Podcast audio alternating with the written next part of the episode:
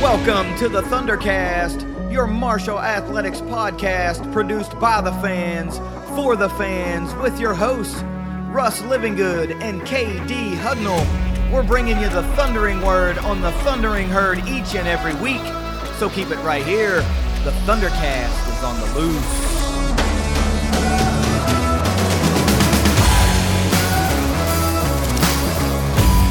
Thanks for downloading another episode of the Thundercast. You can find us on Twitter at Thundercast underscore pod and on Facebook as well. Uh, let's do us all a big favor here and head on over to the Thundercast YouTube channel as we try to get as many subscribers over there as we can so that we uh, will be ready to, or you guys will be ready to roll when we start rolling out video podcasts and more video content. The links to all that will be in the description below. Um, it was a uh, melancholy week in herd athletics. Uh, and we're going to get into all that. We're going to revisit the game up in Bowling Green, Ohio, and we're going to look forward to Marshall's first ever Sun Belt opener, a game against Troy down in Troy, Alabama, this coming weekend. But before we get into all that, let's get a quick word from our sponsors at 304carwreck.com. If you've been injured in a car wreck, Visit 304carwreck.com on the web or on Facebook. What happens when an Ohio driver crashes into a West Virginia driver in Kentucky? That can be a mess. But if you can dream it up, Jason and Matt have probably been there, done that, and gotten their clients paid.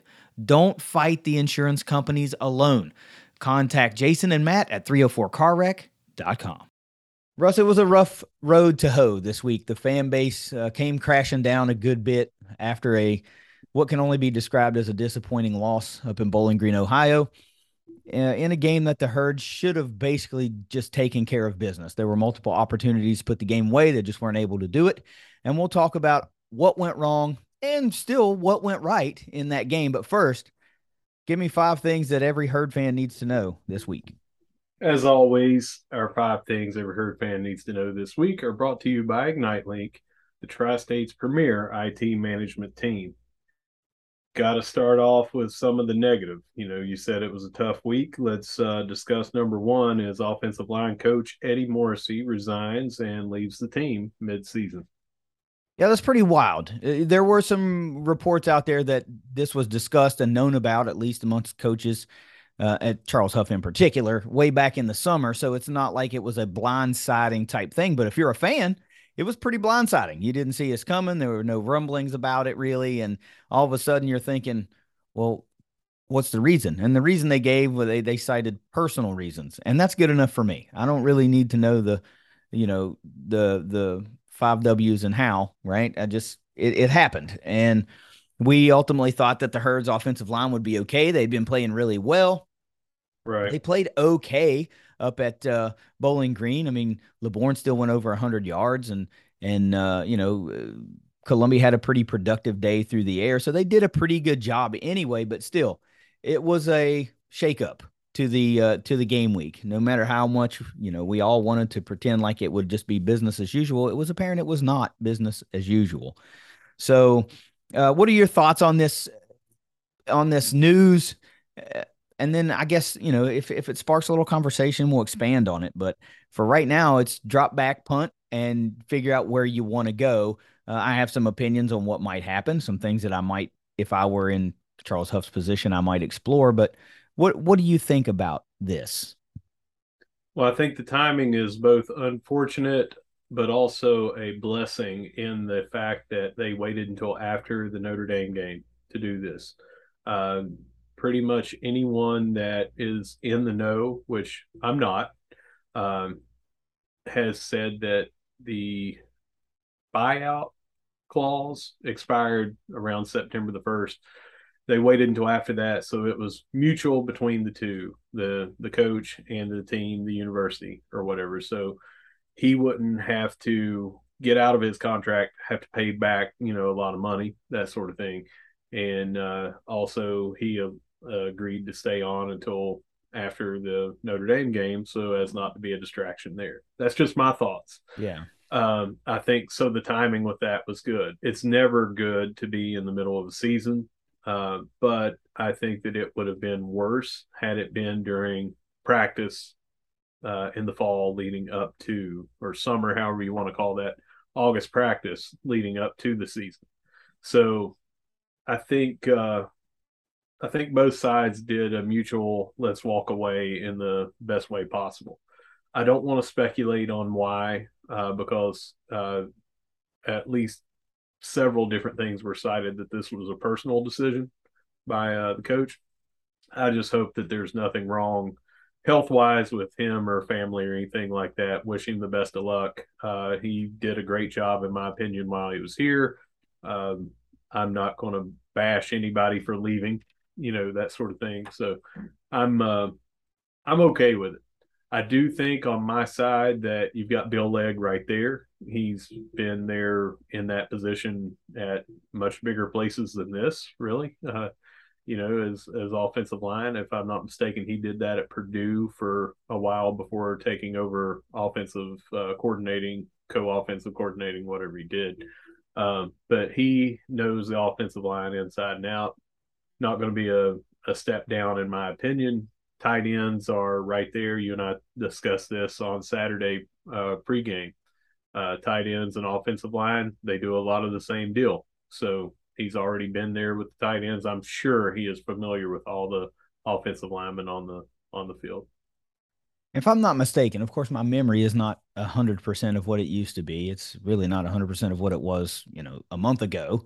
But you mentioned that uh, Coach Legg had been an offensive line coach at other places. If I'm mistaken, he was offensive line coach here too. He was, yeah. So it's it's not like first of all, you're not reinventing the wheel because you've got a guy who's a stellar offensive line coach, and then you've got a guy who knows all the guys on our roster now, and probably is coaching them into a to a certain degree anyway. Like we talked about, tight ends and and offensive line is is a big part of the blocking scheme. So, you know, he, he's probably in on a lot of those individualized drills at that time. And so there's a, there are many ways that that you know Coach Huff can reshuffle the staff and fill those vacancies. And you, you know, immediately you think, okay, you can slide over uh, Bill Legg into coach offensive lineman. That that just makes sense. He's done it before. He's established. He's got a track record. Um, you know, you could also go somewhere and say, hey, um, you know, our ROC's dad is a legendary offensive line coach, and I think he's down there on Rich Rod's staff mm-hmm. at Jacksonville State.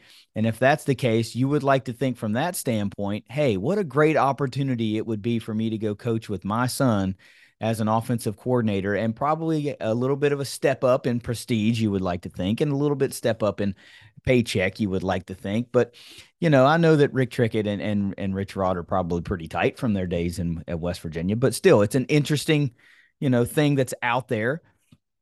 Um, and you know, tight ends, I mean, do you really have to go any farther than also what's in house? You've got senior analysts there or senior um I don't know what you what what is uh, technical technically his his coaching title is, his staff title is, but we're talking about Mike Bartrum. I mean, mm-hmm. an all-timer at the herd for the herd, an NFL tight end. I mean, a guy who's who just obviously knows the position at a, at a really high level and and probably very familiar with all the guys that are on the roster as well. You would think that would be a fairly natural transition if he wants to go to a full-time assistant coaching role. That's, you know, not a given. Um, and then you can just look also at outside hires or elevating a GA or, or, or you know whatever whatever there there are options there. But I'm with you. You know, Coach Morrissey, I wish nothing but the best. Uh, again, he doesn't owe me any explanations.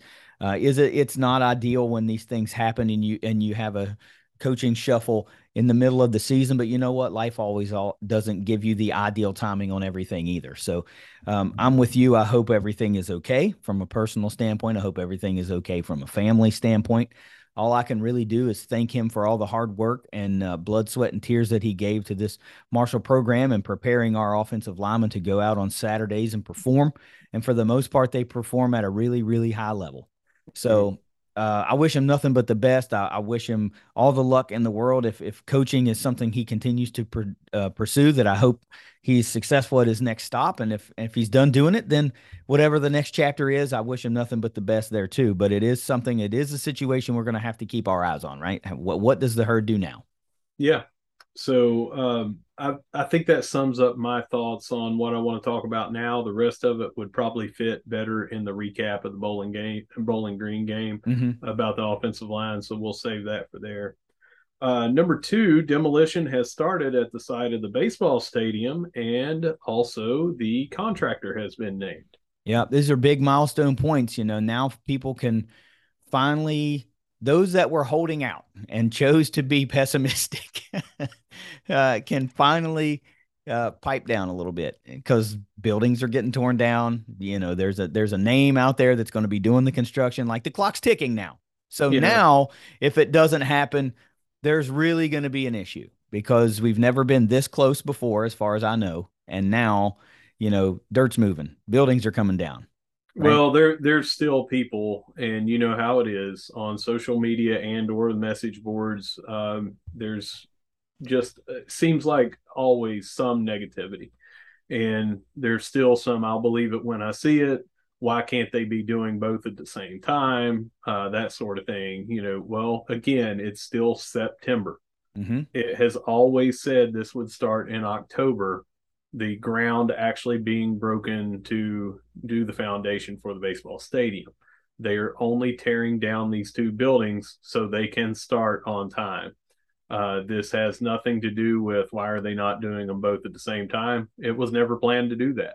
You know, mm-hmm. it's not it's not the same contractor. Uh, it, anyone that drives by there can see the logo. It's on my customer's machine, Danny Sullivan Excavating is tearing down the building. And as I just mentioned, he just did the church next to the end zone of the stadium. That's what he specializes in, amongst other things, is demo of, of buildings and structures. And that's what he's doing over there. The uh, contractor that uh, is doing it is, again, not Danny. It's a totally separate company that will be doing it. It's several established companies that have created a new company that will be working together. And uh, I'm pretty familiar with with some of these guys as well, and they've got a lot of history here at Marshall and in this area with work that they've done. Um, there is some news that I don't think is out there yet. Um, prices, of course, have gone up.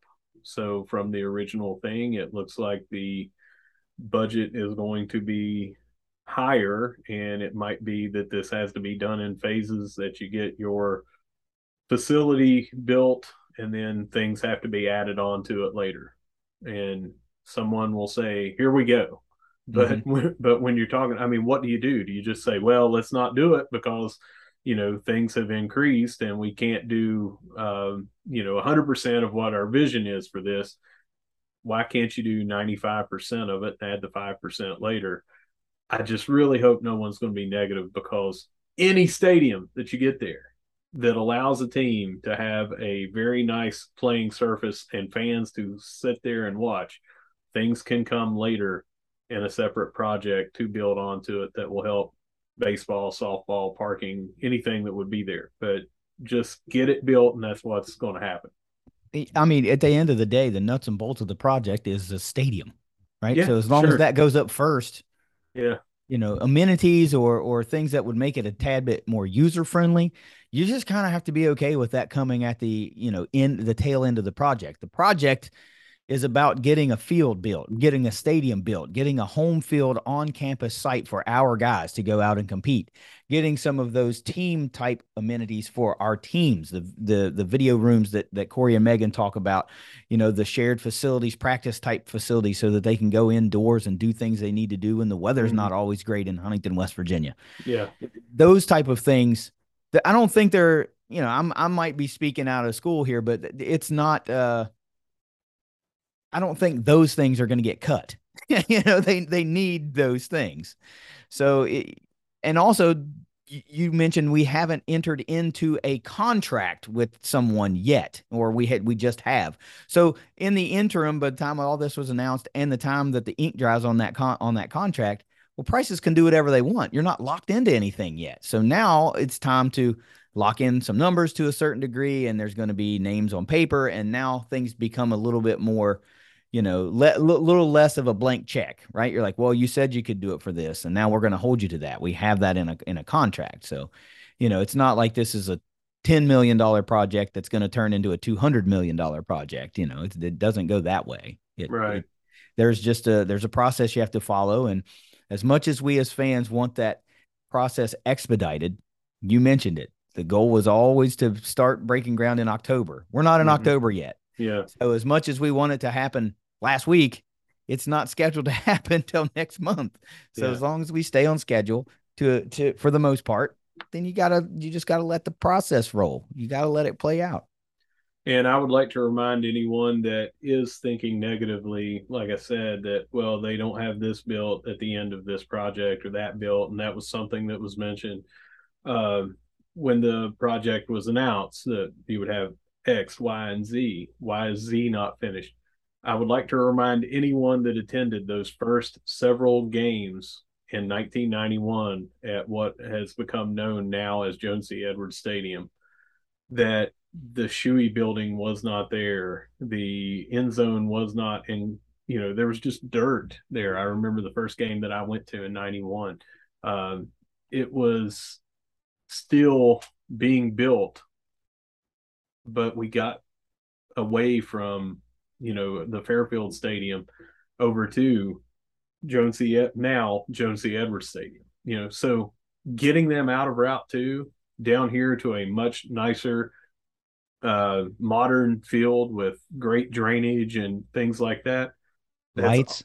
Yeah, lights. That's that's all that's that, that's all that matters. Yeah, you know, it is. Let's let's uh let's worry about getting some of the uh finer things later let's get them a stadium here first if the the prices have have gone up. And again we're not talking to 300 million but yeah. you know when the budget was set for this it was a drastically different time than the prices of right now. I mean you see people complaining about it when they go to the grocery store when they're ordering things uh, everyday items are costing uh, more than they used to. Well it's the same with concrete and steel and yeah. electrical items anything that you would need you know prices have gone up freight has gone up. It's just kind of the nature of the cost of business man. It's yeah. the cost of doing business. But we're going to have ground broken things rolling. You can drive almost right by and look over and see it. It's not like you have to drive out of your way. Here in the next two months you'll see everything going on over there and the timeline is still going to be the same. You know, the goal is to start the 2024 season on that field. Anything else you got on the stadium? Well, let's move on over to number three. And men's soccer is now ranked fourth in the country. Now, we'll talk a little bit more about their game that led to this uh, in Around the Herd. But number four, man, number four. I mean, number four, leapfrogging uni- the University of Kentucky, who was ahead of the herd yeah. in, in that uh, that SBC opener, and uh, you know the game, of course, will you get into it more, but it's it, we're not spoiling anything to say the yeah. game ended in a tie, and that yeah. tie was enough for the herd to leapfrog the University of Kentucky. So up to number four in the country, ahead of a huge game this coming Saturday. This is going to be a really hot ticket, I would imagine. And I'm just going to say this now, and we're going to say it again later. We've got two tickets that will be uh, posting a contest tweet up for uh, folks to try to win those two seats to go to the Mountain State Derby later this weekend. Yeah. Um, I think that I'm trying to remember the exact dates, but uh, I think that we have been ranked since October 19th. Maybe it was 2020. Uh, I don't I don't remember the exact dates uh, now or the year, but uh, we have been a mainstay in the top 25 rankings. Mm-hmm. We've we've gone up, we've gone down. At one time, we were ranked number one overall. Um, there are a couple of really good teams ahead of us, but the record of the teams that we have played, the teams that we have played has been tremendous so far this year. Our strength of schedule is so high. Coach Grassie has mentioned several times that this is his deepest, possibly most talented team, which is saying something because, like we like to remind everyone, we're the 2020 national champions. And uh, we do have some of those players still on the team Joseph, Semmle, Masi Yunus, but bringing in Matthew Bell, who has just been a wonder phenom. kid. He's a phenom. Yeah. And, you know, all the different um, players that that we have that are contributing, playing at such a high level. This is looking like a very special season is shaping up, and I know it's extremely early. Um, a lot can happen between now and then, and we're not going to have it easy in the Sun Belt Conference because it's easily the number two, but might be pushing for the number one conference in the country the way several of the teams are playing. Yeah. So number four overall, man, you got to talk about it. So yeah, you got to talk about it. Hell yeah, top four in the country, and and you know, standing to probably make a little bit of noise this weekend against a very good West Virginia University team. If you'll remember, way back when, uh, when preseason rankings came out, I think they were ahead of the herd in the preseason yeah. rankings. So it's they're not like a bottom feeding team. This is a very competitive Mountaineer men's soccer team. It'll be a tough test for the herd, but uh, you know, we we do field the better team uh, in my opinion, the rankings don't just say that. I think the eye test says that when you knock off number two, then number two pit, you go to distance with uh, I don't remember what they were number seven at the they, time. Kentucky. They were number six. We were number okay, seven. number six at the time. Kentucky. And so you're battle tested, and you mentioned that you're one errant goal away or yeah. one lucky shot away from yeah. being undefeated in a weird game that that you know never was right from the get go. Um, but I think you know the herd is in the midst of something special here, and, and West Virginia U is just the next hurdle um, in the way. Have to agree. Have to agree. Number four on our list is men's basketball releases their full schedule, and I want to say finally releases their full schedule uh, because the out of conference has not been released for a long time, while we've known the conference schedule for what seems like two months now. Yeah, and I've got to say it's in it's underwhelming. In in in all fairness, the sure. the the out of conference slate is pretty underwhelming. Uh, there, I guess the biggest marquee type games would be you know you get a trip or you get a game with historic rival ohio university in huntington you get Morehead State to come to huntington but it's it's not I mean, there's no there's no marquee like opponent. There's no marquee away game opponent or anybody coming to the cam that makes you go, yes, I've got to I've got to get there. It, it's kind of riddled with a lot of MAC schools and and um, you know just more localized smaller schools from Tennessee and and things like that. So uh, a little bit unfortunate for you know the out of conference slate it's always nice to have the opportunity to go somewhere and shock somebody you know that's that's hoping to make some noise this year but you know it i don't think anything about this uh out of conference slate looks at stares me in the face and goes by the time the SBC season rolls around this this team will be battle tested. I don't I don't get that vibe. You know, no. there's, there's probably some games they'll get tripped up and they'll get tested, uh, I don't want to make it sound like the herd should roll through the non-conference by 30, you know, every game, but you know, there's not an opportunity to go to like a Purdue or an Indiana or University of Kentucky or a Louisville or a marquee, you know, regional team and make some noise. They're they're lacking that this year, and that that just kind of sucks.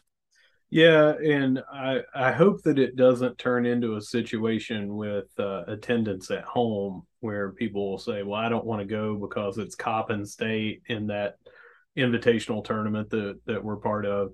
Um, I I hope that people will still turn out and support the team, even though they don't have a marquee opponent out of conference really that's coming here. Obviously, you mentioned that Ohio's coming here. I feel like they're going to bring quite a few fans. Yeah. And um, we are going to Miami of Ohio, and that's a good drive, you know, for a lot of local basketball fans. It's not too far.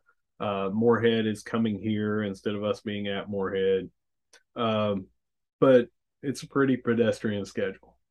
Yeah. The only the only thing is I hope that one, we don't play down to the level too often of some of the people that are coming in, like a Glenville State, like you know Coppin State, Chicago State. And again, I don't know anything about these teams. They might be this year the uh, front runner in their division that they're in. I don't, and we'll delve into that when it gets a little bit closer to basketball season, because a lot of things are going to change between now and November.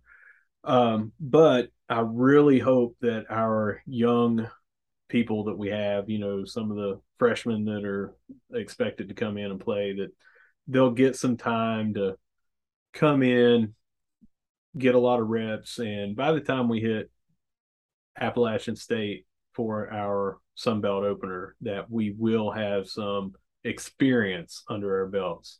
That's the only good thing that I'm looking at really here because again, nothing jumps off the paper as that wow, that's must attend.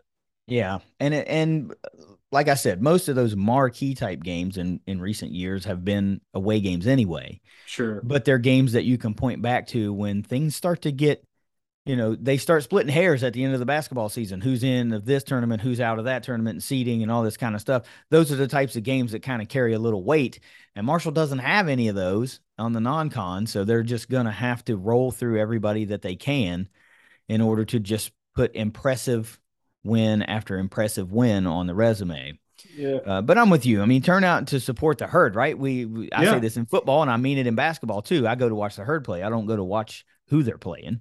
Mm-hmm. Uh, there's a lot of uh, really, really talented guys that are going to be making their, you know, final go around with the herd, and uh, they deserve to have a packed house. By and large, over the last close to ten, well, I don't know, ten, however many years it is, um, the, Marshall's average really good home crowds. They've become a real home court advantage in the you know former Conference USA era, and we need that to carry on into the Sun Belt era. Uh, the Sun Belt, by and large, is not a conference that's thought of as a basketball power conference. So that is an opportunity for Marshall to come in and make some noise. Old Dominion's coming along, James Madison's coming along.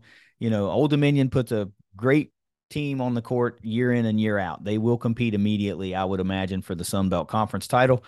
And uh, Marshall's had trouble getting past them, you know, the majority of the time in the Conference USA era.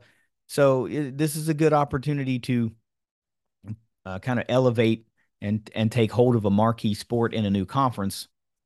And you need every butt in the seat in order to create a true home court advantage to do that. So, uh, schedule notwithstanding, just get to the get to the camp you know get to the camp. We mentioned before i don't know if we mentioned on a show before but i think we did.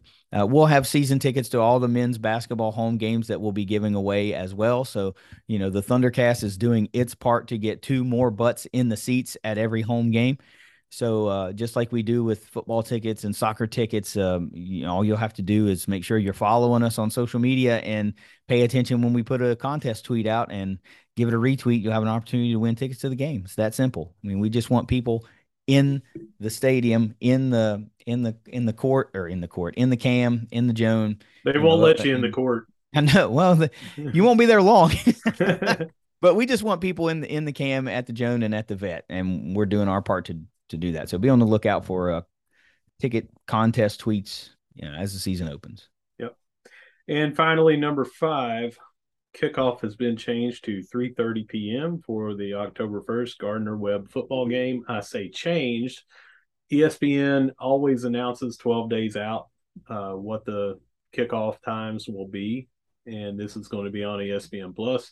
But over the past two weeks, they have had it on Herd Zone listed at 7 p.m. I know that I had been trying to arrange, you know, some people coming in from out of town, tell them when the kickoff was, making plans, that sort of thing. Our sponsor for the tailgate, been coordinating all this with them, and then yesterday it got changed to 3:30. So mm-hmm. everybody needs needs to be on the lookout for that. Yeah, that's something that's uh kind of new to us, I guess. You know, we're not used to every game potentially having a flexible time.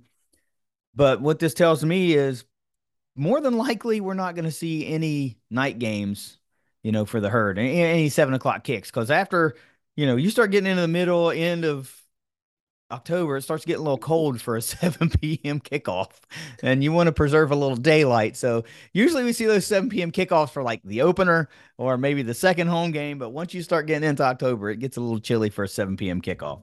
Well, I have it on good authority that we'll have one, and it'll be on Wednesday, October the 12th, because they're not going to do that one during the day. Yes, but that's not a Saturday. that's an extenuating circumstance. And unfortunately, there probably won't be a lot of people traveling in for a Wednesday evening game. That's the double edged sword that is the Sun Belt. A little bit of extra national exposure, but at the, um, at the expense of your, you know, traveling fan mm. base, your out of town fan base. But as far as Saturday, let me qualify that. As far as Saturday games go, it's going to be pretty tough to have 7 p.m. kickoffs and you know for homecoming against Coastal. That'll be a pretty chilly game. But hey, they're beach chickens. We'll take them in the cold if they want to come play in the cold. I think that's an advantage for the herd. Yeah, I'll take it. And uh, that wraps everything up. We'll have more about that game next week, obviously, and we will also discuss uh, the tailgating situation for the sponsor that will be for that. But we'll save that for next week.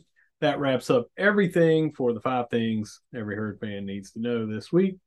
And as always, it's brought to you by Ignite Link. Well, let's talk about a trip to Bowling Green, Ohio. Uh, saw the herd heavily favored to travel up to play the Falcons, uh, who was trying to get one in the left hand column. They uh, we really didn't have much respect for them as a as a team going into that game, and I say we as in you and I. We were we were heavily in favor of the herd winning this one, pretty much going away and uh, the herd fell 34 to 31 in overtime, dropping the herd to two and one on this young season. If I wanted to put a positive spin on this after that line, I will say, well, I bet we all had the herd two and one after three games of the season. Uh, but unfortunately, I don't think anyone had us uh, in this breakdown. I don't believe anyone thought, oh, yeah, we'll beat Notre Dame and then turn right around to lose to Bowling Green. Uh, this was just one of those games where it seemed like I'm not making excuses. You know, I'm just this is conscious observations because we lost. We lost the game. You, you, know, I can't just sit here and say, "Oh, it was taken from us," or, or you know, the refs were against us, or it's none of that. We just didn't make enough plays to get a win. Period. Uh, the, that said, there were some things that you could tell this wasn't just going to be the herd's day. It was those little things that if they can go wrong, they will go wrong. Murphy's Law followed the herd from Huntington up to Bowling Green and stuck around. Well, I guess, I guess it was late to the party. The first two and a half minutes, Murphy didn't make it into the stadium, but after that, he showed up and sat down and and you know kind of I don't know befuddled the herd for the remainder of the game. Um, but if you're, you know, I got to say this as well, and I want you to chime in here before we start talking about the game. Post game, social media was pretty funny because uh, there were so many people that you can tell either A, are just trying to say things to get a reaction, or B, just don't really think about what they put out there because there were so many people that were like, well, the season's over, hang it up. Well, we're done. Or, worst loss in Marshall history, which to me is hilarious. Yeah. really, a game against Bowling Green that's non inconsequential to anything eh, other than you know you want to get a win is the worst in history. So, um, social media is what it is. People can say whatever they want to say. It, the, the, my policy is it's best just to not engage those folks because most of the time that's what they're after. They're after they want to argue with somebody, so don't be the guy they get to argue with. Uh, but Russ, it's a loss, right? That's all it is. It's a loss. Yeah. We'll we'll get into the hows and whys and what happened, but outside of just saying it was disappointing and mm-hmm. outside of saying, well, this one stings, how else can you categorize this? How else can you categorize? it?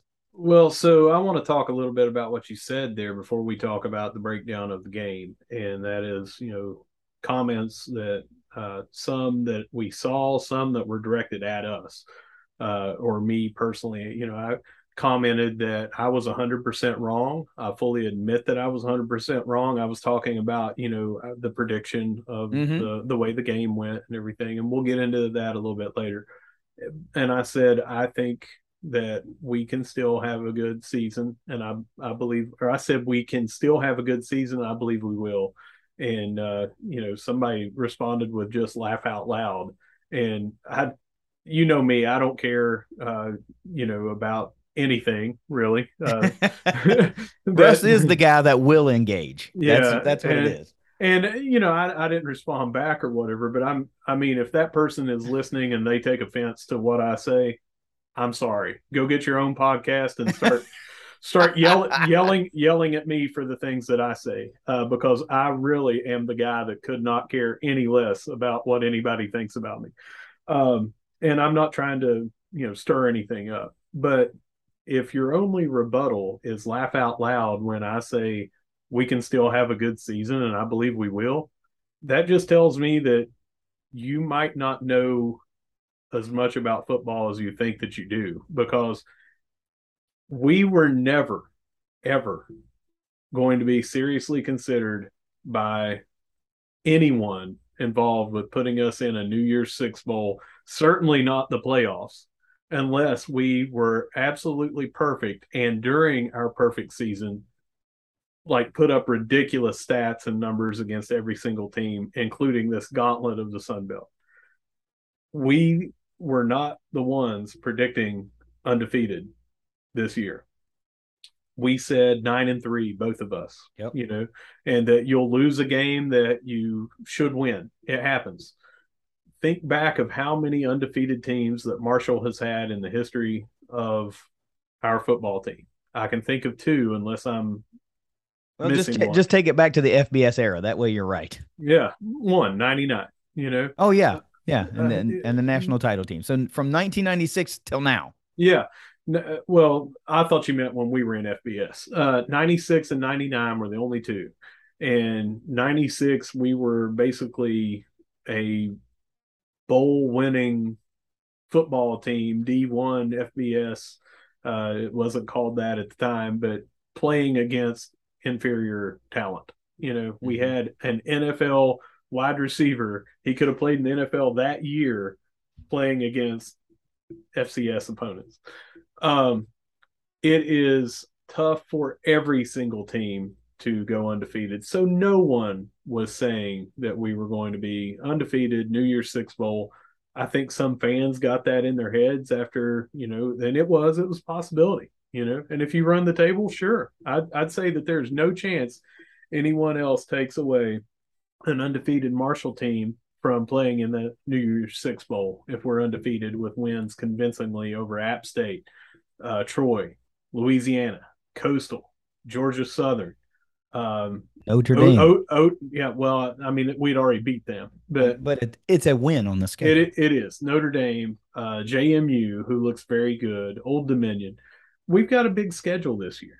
Yeah. So if we take care of business, and I think that we can, there's nothing to laugh about that.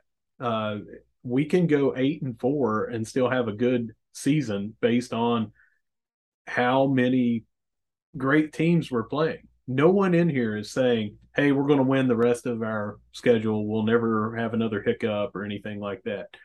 That is what we're talking about a good season, you know.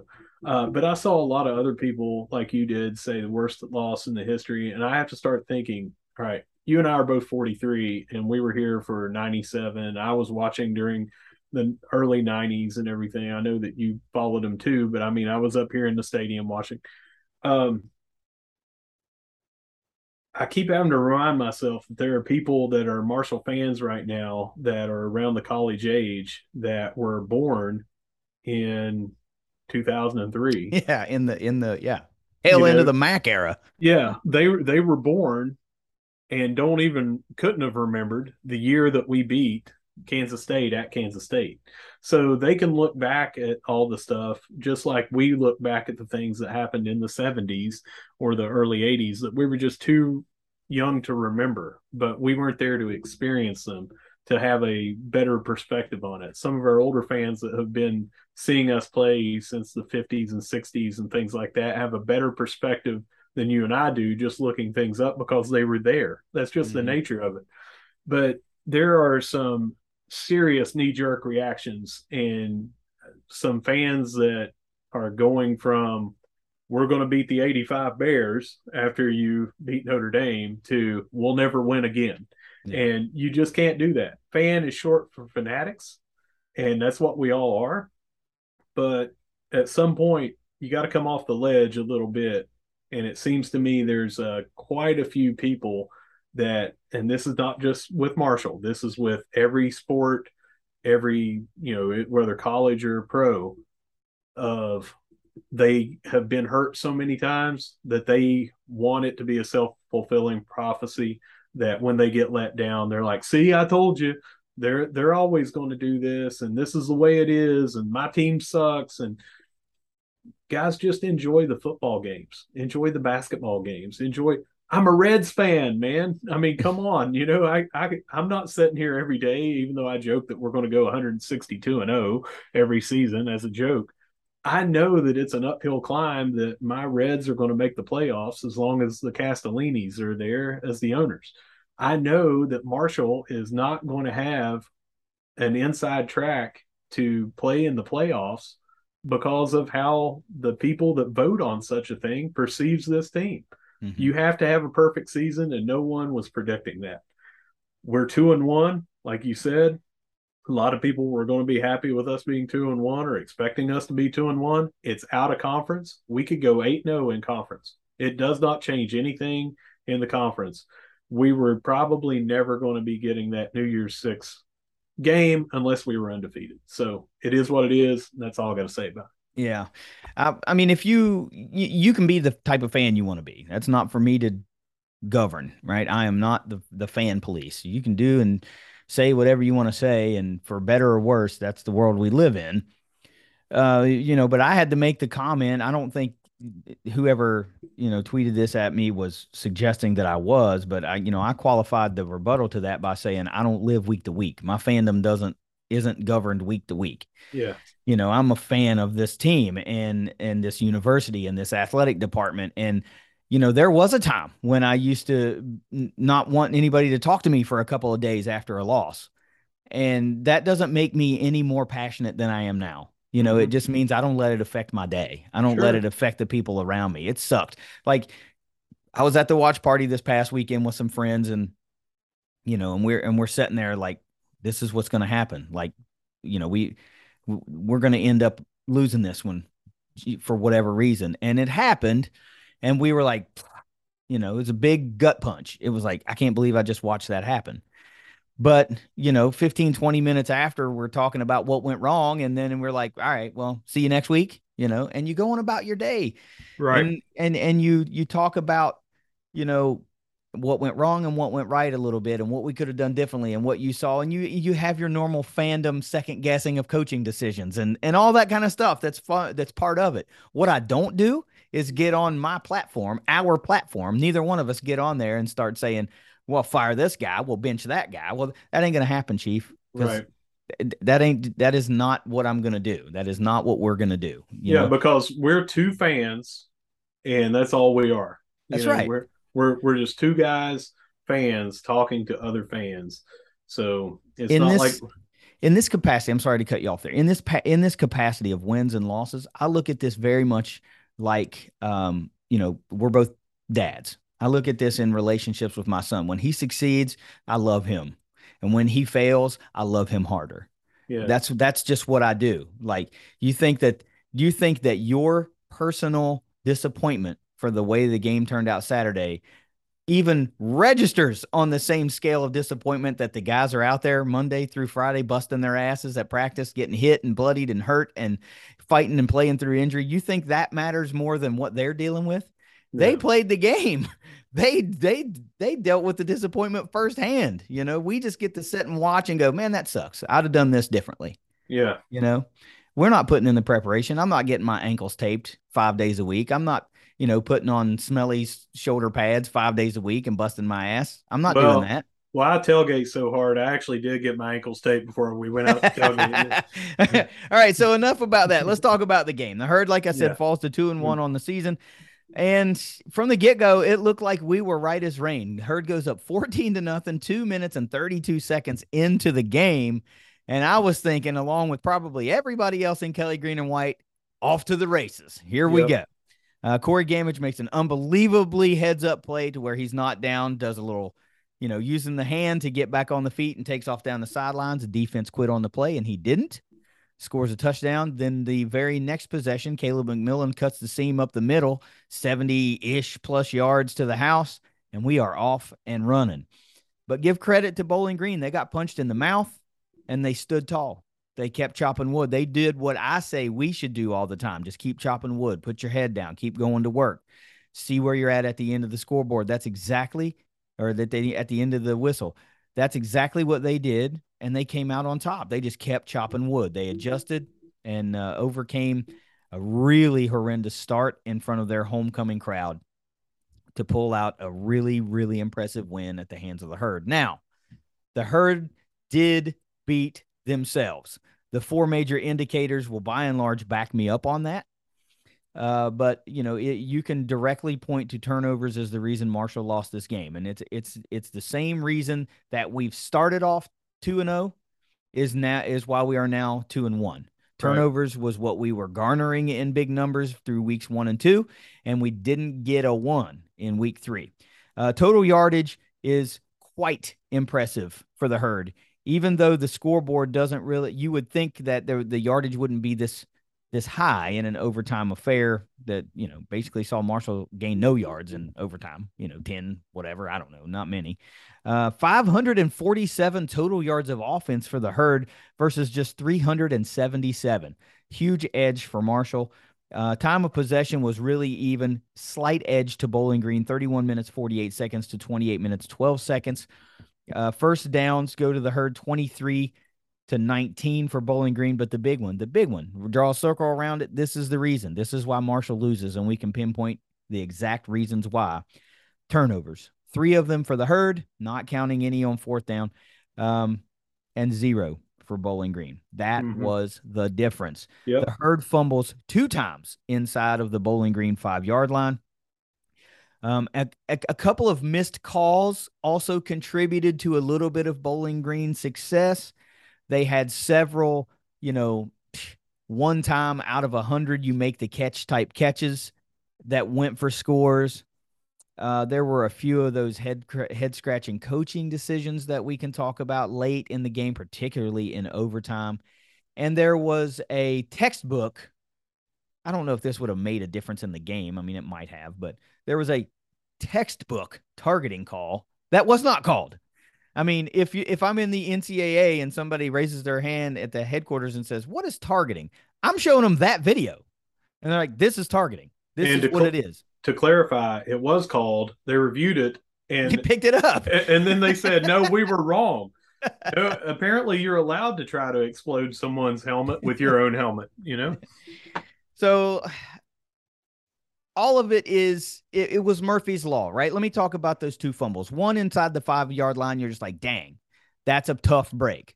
But the second one, when Laborn goes, hits the air, he goes airborne, and the guy just puts a helmet on the ball. That doesn't happen all the time, but it was one of those freaky things, and the ball just plopped right out and shot through the back of the end zone for a touchback. Yeah. Now let me say this: if Laborn doesn't go airborne, that looks like the ball would have the ball in the air looks like roughly about where his head would have been had he stayed on the ground. So you may have been looking at a horrendous hit on Khalan Laborn. I would much rather, much rather lose this game and have the ball sail out of the back of the end zone than him potentially get decleated and uh, concussed or something to where he's on the sidelines for the next game. And now you're looking at RB one and two on the sidelines moving forward for the foreseeable future. Tough break, but I'll lose the battle to win the war, right? We lost the battle of Bowling Green. We're hoping to win the war of the Sun Belt. Um, if I'm just deadly mistaken, and you you can correct me here if I'm wrong, but in the college game, when the ball hits the ground, are you not down? You don't have to be touched down right? It's the same way if you catch the ball with a knee on the ground, you're down. So when the quarterback, we were, we were, it was a Bowling Green passing play. We were in pursuit of the quarterback and he kind of stumbles a little bit and puts ball to ground to regain his balance. He should have been blown dead right there. Should he not be? As I understand it, yes. Okay. So that, if we're right, then that's a missed call because he wasn't blown dead and that changes the trajectory of the game a little bit because now you're farther back and down in distance and blah blah blah blah blah. Well, the next play is a huge Bowling Green touchdown, huge, and I will contend that if if it's the one I'm thinking of, that it should have been offensive pass interference. Uh, it's the one that the ball got pinned basically between the receiver and Micah Abraham's back and kind of was able to be caught by the wide receiver. But if you look at the front view, I've seen camera views of that play and their wide receiver is reaching in front of and across Micah Abraham and tugging that jersey so that he has basically no ability to make any sort of play on that ball whatsoever. Uh, it, it's one of those iffy calls that could have gone by way of OPI It just didn't. So, a couple of things there. Again, we're not making excuses. These are just Murphy's Law things that happened to the herd. It just wasn't their day. Um, and the, I guess let's talk about the head scratching coaching decisions. Two of them come to my mind right away. Number one, you're loaded up to stop the run on a fourth down where Bowling Green can't run the ball at all, hadn't run the ball at all. And the tight end squirts through and it goes for a huge touchdown, like basically uncovered and untouched. Huge. We all looked at one another and we're like, we're loading up on the run. They can't move the ball. And then nobody covers the one guy that squirts through and he's all alone. Second, head scratching coaching decisions. You got the best player on the field and you don't give him the ball in overtime at all. Uh, that to me was the two biggest glaring things. Like, oh, right, I can't believe we did that. Um, but I'm going to say this last line, and then you can give me your thoughts on the game before we get into stats. Resulted, all of it resulted in a very disappointing outcome. Obviously, the herd falls 34 to 31. Although there were very, very, uh, quite a few bright spots individually. Corey Gammage had a great day. Caleb McMillan had a great day. Charlie Gray, Bo Plan, Verhoff, and McConnell all played great games, but there just weren't enough to overcome some of those mistakes. Mur- Murphy's Law rearing its ugly head a little bit, and somewhat lackluster play at times. At times, it, it, the focus wasn't 100% of what it was against Notre Dame. That's fair to say and they made enough plays to get a win. Russ, uh, before we start talking about individual statistics, what about some of the things I just said? Well, nothing you said changes anything that I was thinking back then. You know, you're pretty spot on, but we had talked about Herd scoring in the 40s and them Bowling Green scoring, you know, mid teens. All right we got that wrong about what they were going to score, but it looks like without those two fumbles, and yes, you can't say, you know, well, let's just wipe them out because they did happen. But Laborn was running all over that team, and especially the play before. And, you know, he was juking people, jumping over people, that sort of thing. He was leaping the defender mm-hmm. and on his way to an amazing top 10 ESPN highlight on that touchdown run. He did not see the guy coming in. And like you said, I mean, he was up there, he was elevated and helmet right on the ball. Textbook can't take anything away from that defender doing that. I don't think that he had launched until after Laborn had launched. So I was not concerned like you were that he was, you know, going to be up helmet to helmet because I think Laborn jumped first and then the guy jumped and put his helmet right on the ball. Laborn didn't see it. Otherwise, you know, he's going to have a different thing, but he's going to hurdle a guy thinking that's the only body there, only person there. He just totally didn't see the guy. Textbook hit, helmet to ball, goes out of the end zone. If that doesn't happen, he misses by just a little bit. That guy is just a a foot to two feet late getting over there. He's hurdling that guy, and we go up. Mm-hmm. Let's say that those two fumbles did not happen, and we punch it in, and they still go down and score just like they did. We're still looking at 42 to 28, and I want to know what fan wouldn't say, well, Bowling Green gave us their best shot, but we beat them by two touchdowns. Yep you know we're looking at a drastically different game and that's why this game is so hard for teams to go undefeated because a play here a play there only one of those fumbles doesn't happen and we win the game you know if everything happens the way that it ended up happening we win 35 to 28 and we say whoo got out of a road game yep. with a win you yep. know but we're not talking about last second have to come back doing that. We just absolutely are up two touchdowns. Uh, and again, that could have changed the way they might have been more desperate uh, because they were down. Uh, at one point, it would have been 28 to 7, I think. Um, maybe they are throwing deeper. Maybe they're throwing into double coverage, you know, like, hey, we're desperate now. We've got to come up with bigger chunks of, of offense. Um, maybe that's where we get a pick. Maybe that's where we they take too long trying to let a play develop, and we get one of those sacks where we were just right there and just missed them. that game changes quite a bit off of those two fumbles. Yeah, of And course I'm- it does. And I'm not taking anything away from Laborn because, like you said, he was the best player on the team. Now, he's the best player on, the, field. On the, on Yeah. the field. That's what I he was the best player on the field and it it's it's it's just unfortunate right so this is by no means the worst loss in marshall history that's Not funny that's Yeah. funny to me because this is if you look at these numbers all of these guys that we're going to talk about for the herd both offensively and defensively the leaders the stat leaders of it they had great games yeah. I mean, they had great games. It was a bad read by, you know, Colombi that leads to an interception that he could have just as easily tucked the ball and ran, you know, and picked up some positive yardage. Kids trying to make a play, and it just didn't go his way. You know, that we're going to have that. We're, that's going to happen. That's football.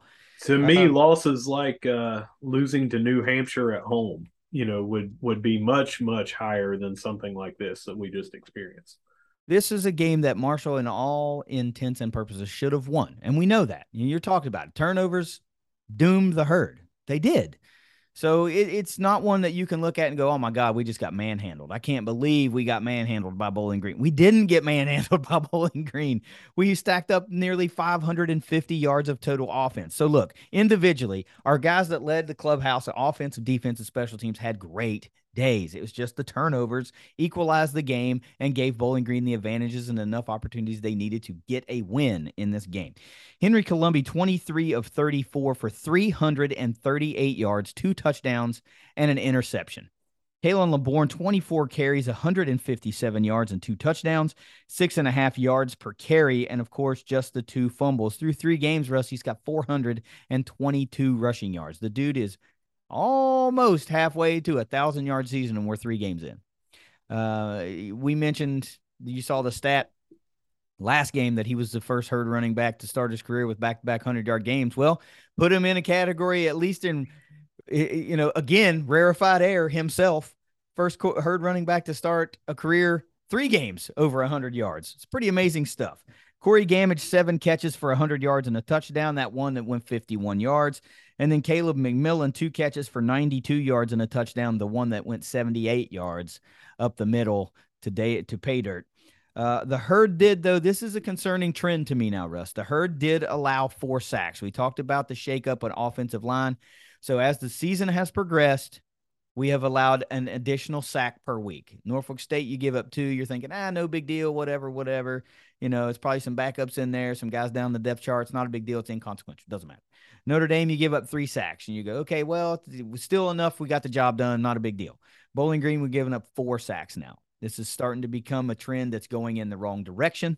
And, now seven you- seven tackles for loss. Um, and then when with- you couple that with the shakeup at offensive line coaching standpoint, now you start to go, okay, we've got we're trending in the wrong direction in a really important category, and we've got a coaching change to attend to. The the last positive for this herd offense is they did go seven of fifteen on third down. Let's freeze right there and let's talk about this offensive line trend. I know you want to talk about it maybe a little bit when you get to grades, but let's let's talk about that because I'm not sure you were aware of that. Two in the first game, three in the second game, four sacks in the third game. It's a trend that's going in the wrong direction. And now we have a coaching change to contend with. Uh, we're going to start to get into part of the season where now, if most everyone, if not everyone, is playing somewhat banged up, you're three games in, nobody's 100%. Nobody. So, what do we do here? What what do we think the what do we think the issue is? Because I know each game's its own animal, right? You don't know what's going on, but it's it's cause for concern. It, it's one of those things like, well, we can't go, we can't allow five against Troy. Well, we can't allow Right. six against Gardner Webb, and moving on. yeah. So until that trend comes to a stop, it's still rising. So what do we, what what do you think is going on here? So I think that nothing is going on other than what we had predicted early in the off season that it may take a little time for them to hit their stride. Everyone playing at the positions that they would be settled into beside who they're settled into. I think that one, the first week was it was against Norfolk State. You know, that's why there was only two of them we played a very, very, very good game against Notre Dame. And I would argue that two of those sacks were on the quarterback because one was the play that I was talking about. Devin Miller got separation. The safety started cheating up, thinking it was going to be a QB run or that he was going to throw shallow. And he could have lobbed it over his head and possibly gotten 40 yards. He ended up getting sacked as he was running toward the sideline and did not throw the ball away. The other one was running in the backfield, kind of similar, uh, buying some time, didn't throw the ball away. Those I don't put on the offensive line. So we're talking about backups, I think, at least one in Norfolk State, maybe both of those. It's been so long now that I can't remember those particular sacks. I'd have to mm-hmm. go back and watch the game. One that I would put on the offensive line against Notre Dame, by the way, number eight in the country. Yeah. At the time. Uh, this game was more on the offensive line. So this to me is more like the fumbles that we had that it was just the worst possible thing that was going on that we had given up sacks and tackles for loss also had some turnovers and our defense didn't get us some turnovers like we've been used to and that was the difference of the game i don't see it being a major concern although you don't want to give up four sacks and seven tackles for loss every game. And it's definitely something they need to address. I think that those stats are just a little bit misleading in the first two games that makes it look like it's trending in the wrong direction where I could easily take two of those away, put them on the quarterback versus putting them on the O line. He throws those two balls away, just throws them out of bounds. And you don't have two sacks. Yeah. You know, he had plenty of time to do it. He was way out of the pocket both times. So that's what I was hoping you would say because the, the average fan is going to look at that and go, "Man, we're giving up more sacks every week." Yeah. Right. So you need to put some context to that, and that's and I'm glad that you were able to put that context there. So now you go, okay, well maybe we don't have an offensive line problem. Maybe we aren't trending in the wrong direction. Maybe this, maybe that. So you just look at that stat and automatically you you contribute it or you attribute it to the offensive line. You don't think about the context of the play. You don't think about what the defense did or here here's for some baseball nerds out there like I am. You can have Johnny Bench, greatest catcher of all time, by the way, behind the plate. And if a runner steals the base, sometimes there's nothing Johnny Bench can do about it because you can steal bases on the pitcher. You can get a sack on a quarterback, and it has nothing to do with offensive line. They may have done their blocking, they may have done everything that they could. It could be a running back didn't pick up a blitz. It could be a wide receiver didn't block as well as they should on a on a blitz or you know tight end anything like that. And what we saw against Notre Dame, Colombi trying to buy time. Mm-hmm. Again, nothing that he did wrong. These are just right. things that happen. This is how it happens. He he was buying time. He was well outside of the pocket on both of those it goes down as a sack. One of those was like a half a yard loss. He was right at the line of scrimmage trying to find someone to throw it to. He could have flicked it out of bounds. Uh, he ended up getting sacked. He pulled the ball down instead of trying to do that. Maybe if they're already grabbing him, he tries to do that. He throws an interception. He just tucked it and went down with it. It's a half yard loss. Who cares? It shows up as a sack on the box score. That's so right. people people go, oh, offensive line had nothing to do with the offensive line. That's right it's just a point I, I wanted to get out there. I, I think there are probably some fans that are going, all right, we've got a problem, you know, and we don't necessarily have a problem. There are extenuating circumstances, even though we all know that there that it goes that way sometimes. You don't think about it initially. Uh, let's talk about the defense. The defensive standouts this week: Charlie Gray and Abraham Beauplan leading the way, both nine total tackles. Charlie Gray with three solo, Beauplan with two. Charlie Gray also adds a half tackle for loss. Beauplan adds two passes defended. Andre Sam, not so quietly having a really, really good season for the herd. Third leading tackler this week, seven total tackles, four solo, one tackle for loss, and two passes defended. As far as impacts impact plays go, not too many for the herd. We did rack up a couple of sacks. Owen Porter, again for the third straight game, lands in the impact play column, and Damian Barber also notches a sack. Positive team statistics for the herd defense. They held Bowling Green to just 77 yards rushing as a team, which is three yards under the season average for the herd. Uh, they did, though, allow Bowling Green to go seven of 18 on third downs and two of two on fourth downs. So you could say you could say that uh, Bowling Green wanted this game a little bit more. They were willing to take a, a, few more added risks in order to keep hold of the ball, keep that hurt offense off of the field. And those calculated risks worked. One in a big way, you know, big time, led to a touchdown, loaded up on that on that run play, which is um, is rough to me. It, it's it, that that that one hurt to see a guy come that free. Russ uh, Reese Verhoff one of one on field goals, a 38 yarder, and four of four on extra points. John McConnell might have had quietly the greatest day of everybody. And uh, I don't take that how you feel about the punter having a, a great day. He had six total punts for a 42.3 yard average, five of which landed inside the 20 uh, with a long of 51 yards. Uh, John McConnell had a stellar day and even picked up a running into the kicker penalty along the way as well just a great day for him. Nothing noise wise made in the return game, neither punt returns, punt coverage, kick returns, or kick coverage. One of these games, somebody's going to make some noise for the herd in one of those categories. But for now, in this short season, this young season, it just hasn't happened. Before we get into your grades, I want to do like I did last week and revisit my keys to victory and see how that went for the herd. Number one, I said they had to block out the noise. I'm not so sure that they did that as well as uh, they needed to. Uh, you know, there's a, probably a little bit of not as much respect given to Bowling Green as it was Notre Dame, and yeah, you know, it's understandable. It's two polar opposite programs as far as pre- prestige and historic relevance goes. Uh, number two, I said the past is irrelevant. Well, I mean, it still is, but Marshall ran into a little bit of a buzzsaw up there in Bowling Green, Kentucky, Bowling Green, uh, Ohio, and could not notch a win. Uh, number three, I said you have to let them eat, meaning the wide receivers and the playmakers. I think they did do that. We saw two very exciting long touchdown plays with catches and runs, and and Khalan Laborn just did nothing but eat and dine on Falcon meat all day long, with the exception of two unfortunate fumbles. And then number four, I said the herd needs to leave no doubt of how good of a team that they are, and that is a big X. They did not leave they left plenty of doubts because there are a lot of fans that are questioning how good is this team now? And we know that the stats say this is still a really good team. They're two fumbles away. Even the even the interception is kind of insignificant. You know, I mean it's a bad decision, but it may have led to a score, but the fumbles inside the 5 as you're going in to score touchdowns was the difference in this game.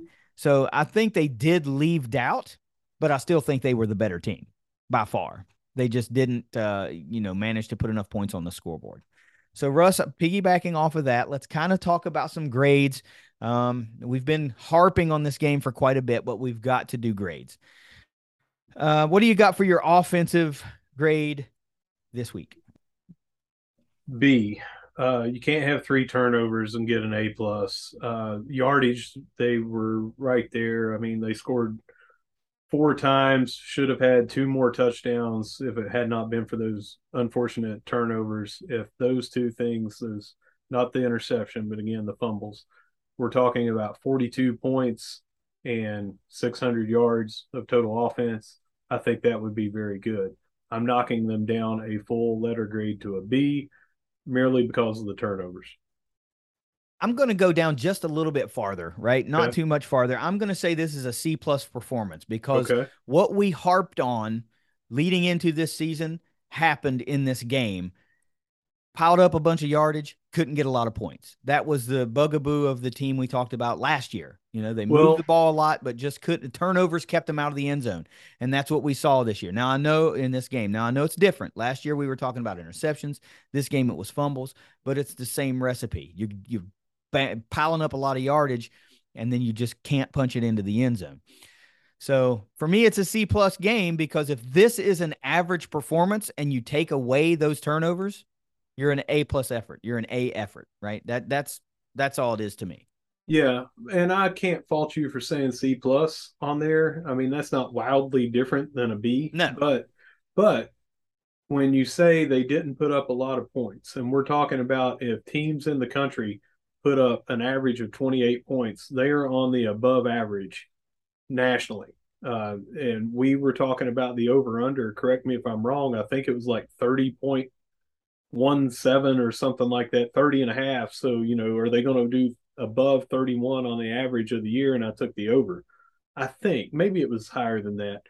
Uh, that's not a bad thing. And again, I'm qualifying that had they scored those two touchdowns, we're going to be at 42, that's and that's why that's why I knocked them down. But I don't yeah. think I don't think 28 points on a normal game against a MAC Bowling Green team is that bad. Uh, should we have scored 40? Yeah, we almost did. That's why I give them a B. But I, I can't say that that's not a good points on the board, not a lot of points, because a lot of times 28 points is more than enough to win a football game, especially if your defense is doing what it's supposed to do. A lot of times it may be. Uh, for me, the magic number always, for some reason, has been 30, right? Like if you can average 30, you're going to end up with probably more wins than losses. But in this league, I know this was not a league game, but in this league, I don't know that 31 points is going to win against the teams that you need to get past, you know. So uh, it, maybe it's not about, maybe I phrased that wrong. Maybe I should have said, instead of putting points on the board, it's the number of points that you left off of the board that knocks I, it down a little bit. I could go with that. The quote yeah. was that we didn't put up a lot of points, and yeah. we sco- we scored more in uh, regular than we did against Notre Dame. And yeah, I know we were going against Notre Dame's defense, but like I'm saying, four touchdowns is generally enough to win the majority of your games. Yeah, and and it may be. Maybe that's what I should have said is is the points that we left off of the board. If, if any of those make their way to the scoreboard, this is a totally different ball game, obviously. Yeah. Um, quarterback play. What do you got against Bowling Green? I'm going to say probably a B plus, uh, less of a efficient, you know, high ninety some percent uh, passing uh, attempts versus completions rate, um, but more downfield, bigger throws. Receivers had a lot of yards after catch that aided that, but uh, we saw a lot of lot of yardage he had one bad read for the interception. I don't think that I saw him missing wide open receivers. I saw him spreading the ball around, uh, coming out a little bit more of what traditionally you would think that you would want a Marshall quarterback doing, putting up over 300 yards, spreading the ball, hitting a lot of receivers, including your uh, number one receiver for all intents and purposes for seven times and 100 yards. Mm-hmm. So I give him uh, that grade this time. Yeah, it's a fair grade. I'm going to give Henry an A plus for the first two and a half minutes of the game because man, yeah. 130 passing yards or whatever it was right off of the bat and two touchdowns. You're out of the uh, off and running. Uh, but yeah, but still, the remainder of the game outside of you know uh, uh, things that are ha- that are going to happen during the course of the football game. If you're nitpicking, if you have to nitpick, it's it's not like we sat back here and go, well, you know, he was 10 of 24 for you know 110 yards and five picks. We're not doing that. We're we're we're saying, okay, there was one bad read mm-hmm. that is just a bad decision. Trying kids trying to make a play, play didn't go his way, right? Yeah. It happens. How many of us has that happened to? You know, we, we, we make decisions all the time in our normal lives, hoping that it goes one way and it goes the other way. So, uh, B plus is fair. And I'm right there with you. I mean, I can't, there is not too many herd fans. If they don't put a score to the context and you say, Hey, would you take your quarterback averaging 300 and, you know, 50 yards, two touchdowns and an interception every game? They'd say, hell yes, every game. Yeah. Give me that every game. And I like our chances to win. Uh, defense. What do you got for the defense? Are we going to talk about the offensive line as well, or are we skip? You can expound on it. I, I, was, right. I thought you might ex- include it in your offense breakdown.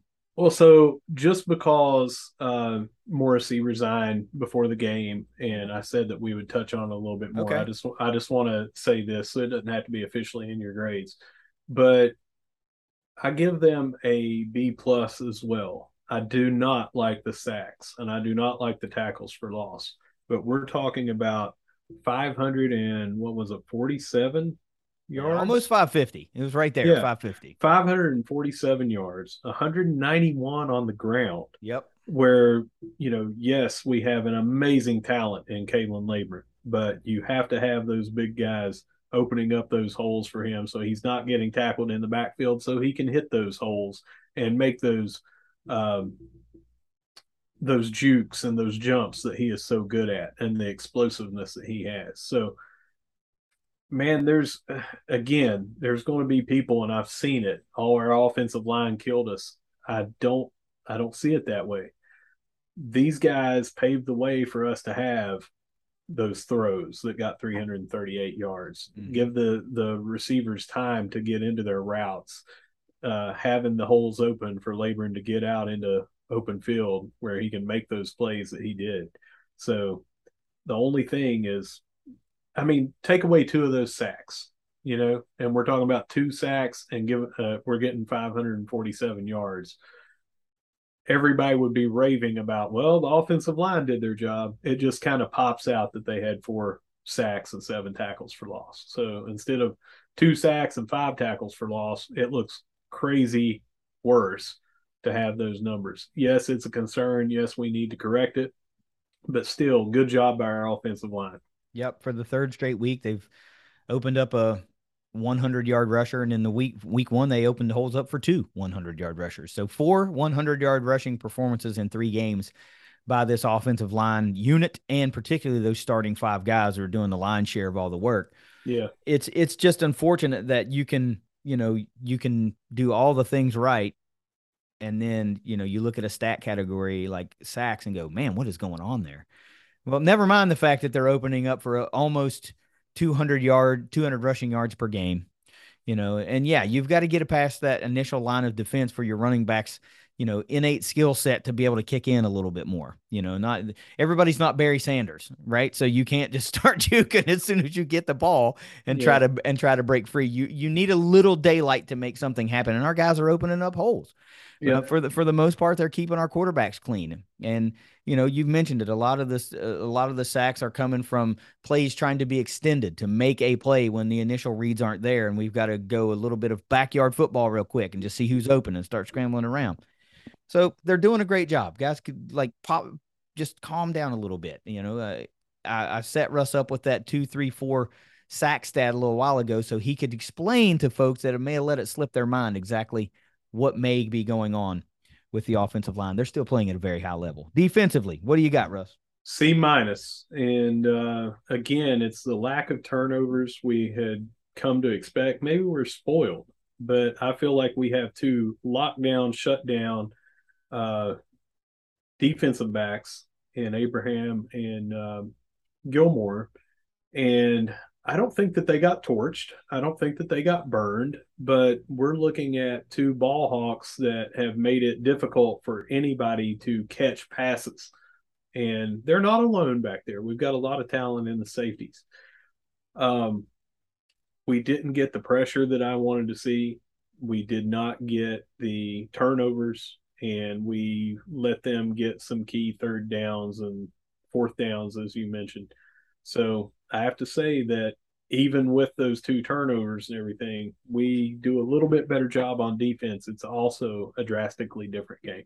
Of course.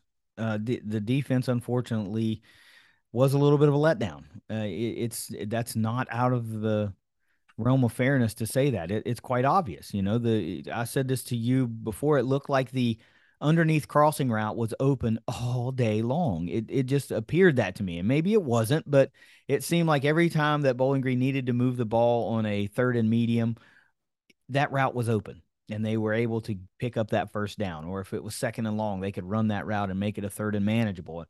Maybe that was you know me just manifesting that, eh, but it seemed like in real time, like God, that's open again.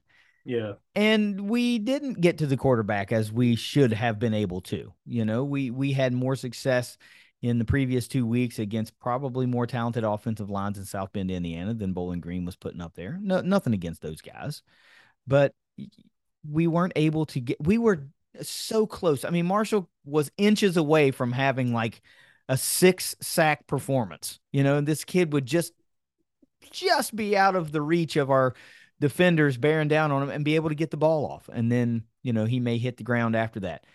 And it's just, it's, it was a game of, we say this so much, so cliche. It was a game of inches, and we just couldn't get that last inch in order to make the play before they could make an offensive play. And now, again, just to qualify for those listening, we had two sacks, seven tackles for loss, which we had just said was a lot for us to give up seven tackles for loss. And we also had six pass deflections and four QB hurries. Mhm. But this guy, and I don't know if it's just he's had amazing luck or he's that good, this quarterback for Bowling Green, but he is still not thrown a pick through three games. Yeah. Uh, he was elusive when he needed to be in all three games. I watched, you know, went back and watched some of the uh, highlights from uh, uh, the Eastern Kentucky, and it was more of the same, you know, of getting away when he needed to and evading those sacks. Um, we just cannot do that against a team that cannot run. And I don't think that they're amazing even against like the stats that they put up through the first two games weren't that great. But we again held them to 77 yards, I think it was, on the on the running. Yep. So we did well, but we can't give up four regular season or regular time touchdowns and the passing yards that we did and not get any turnovers. I had to go C minus. Yeah, and that's a fair grade. Everybody's going to point to the turnovers on offense and the the lack of impact plays on defense as to why this game didn't go the herd's way. Special teams, what do you got? Hundred man, A plus. Uh, I would love to see the return game break out, and like you mentioned, it's going to happen at some point. We've got too many talented people there. I don't know if it's a uh, a blocking situation or too much hang time on the punts, uh, but you just have that feeling that one of these guys, Harrison or Keaton's, going to bust out a long run. But you mentioned five punts inside the 20. You mentioned getting that uh, running into the kicker penalty to help us out. Uh, 42.3 yards average on six punts, flawless on extra points and field goals. I don't think it gets much better than that. Um, the defensive uh, side of special teams, uh, no one really broke anything crazy against us. Um, we're we're doing everything that we can on special teams, so I have to give them an A plus. Yeah, they did their job, and I say that every week. As long as special teams does their job, that's what people are going to say. It's it's when the plays go awry, blocked punt, you know, missed field goals, kick returns given up for touchdown or long gainers. That's when people go, all right, what's going on here? But as long as you're doing your job and things are going the way you need them to go, you're going to get a high praise grade by and large. Coaching. Okay. Could be interesting here. Break it down however you want, but what's your grade for coaching? D. Uh, here's where I'm going to get a flood of uh, hate mail, but uh, I don't think the number one glaring thing is that you can't not put the ball in Khalan Laborn's hands in overtime. Um, I think that they outthought themselves that it was going to be expected, so they had to throw a throw a ball instead. And then they're like, well, now it's uh, you know first and ten, so we're going to have to. I mean, second ten, so now we're going to have to throw and then got to throw on third down, that sort of thing. You've got to let the big dog eat, and that's what he was doing all game long. You know, those two fumbles aside, he was just churning up yards, six point something uh, per carry. And I feel like we could have gone up six and seven points just putting the ball in his hands in overtime alone. Now, that's hindsight, but it was still one of the most questionable calls that I'd seen.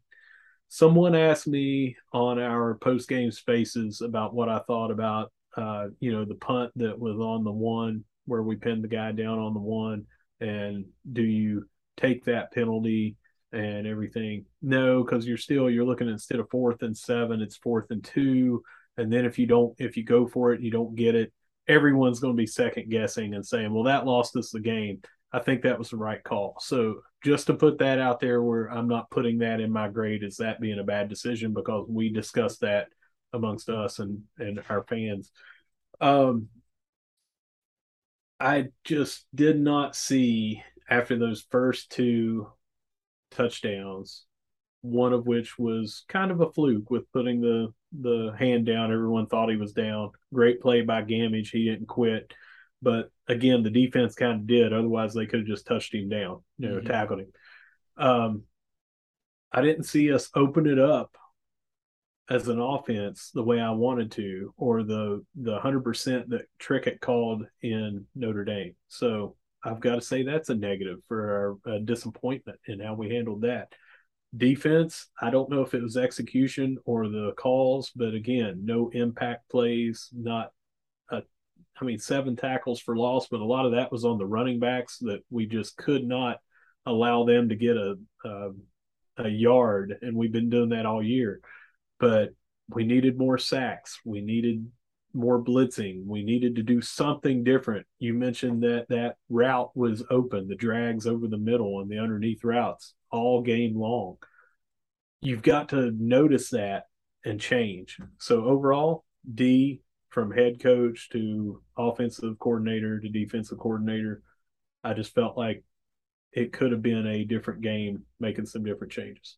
And it's it's wild that, you know, a play here and a play there or one or two calls here and there can drastically change the way that you grade a performance. But when those plays result in points on on the board for your opposition or, you know, potential lack of points on the board for your own team, it's merited, right? Yeah. So you can look at the stats in this and go, "Wow, man, Marshall played a great offensive game and you know, they put up a fair amount of points. They just weren't able to get it done and while that's true, you coming off of a game with most people are viewing as the second biggest win ever, mm-hmm. and you kind of go up and lay a little bit of an egg. I mean, you still yeah. executed well, you still moved the ball well, you made plays, you just didn't make enough of them.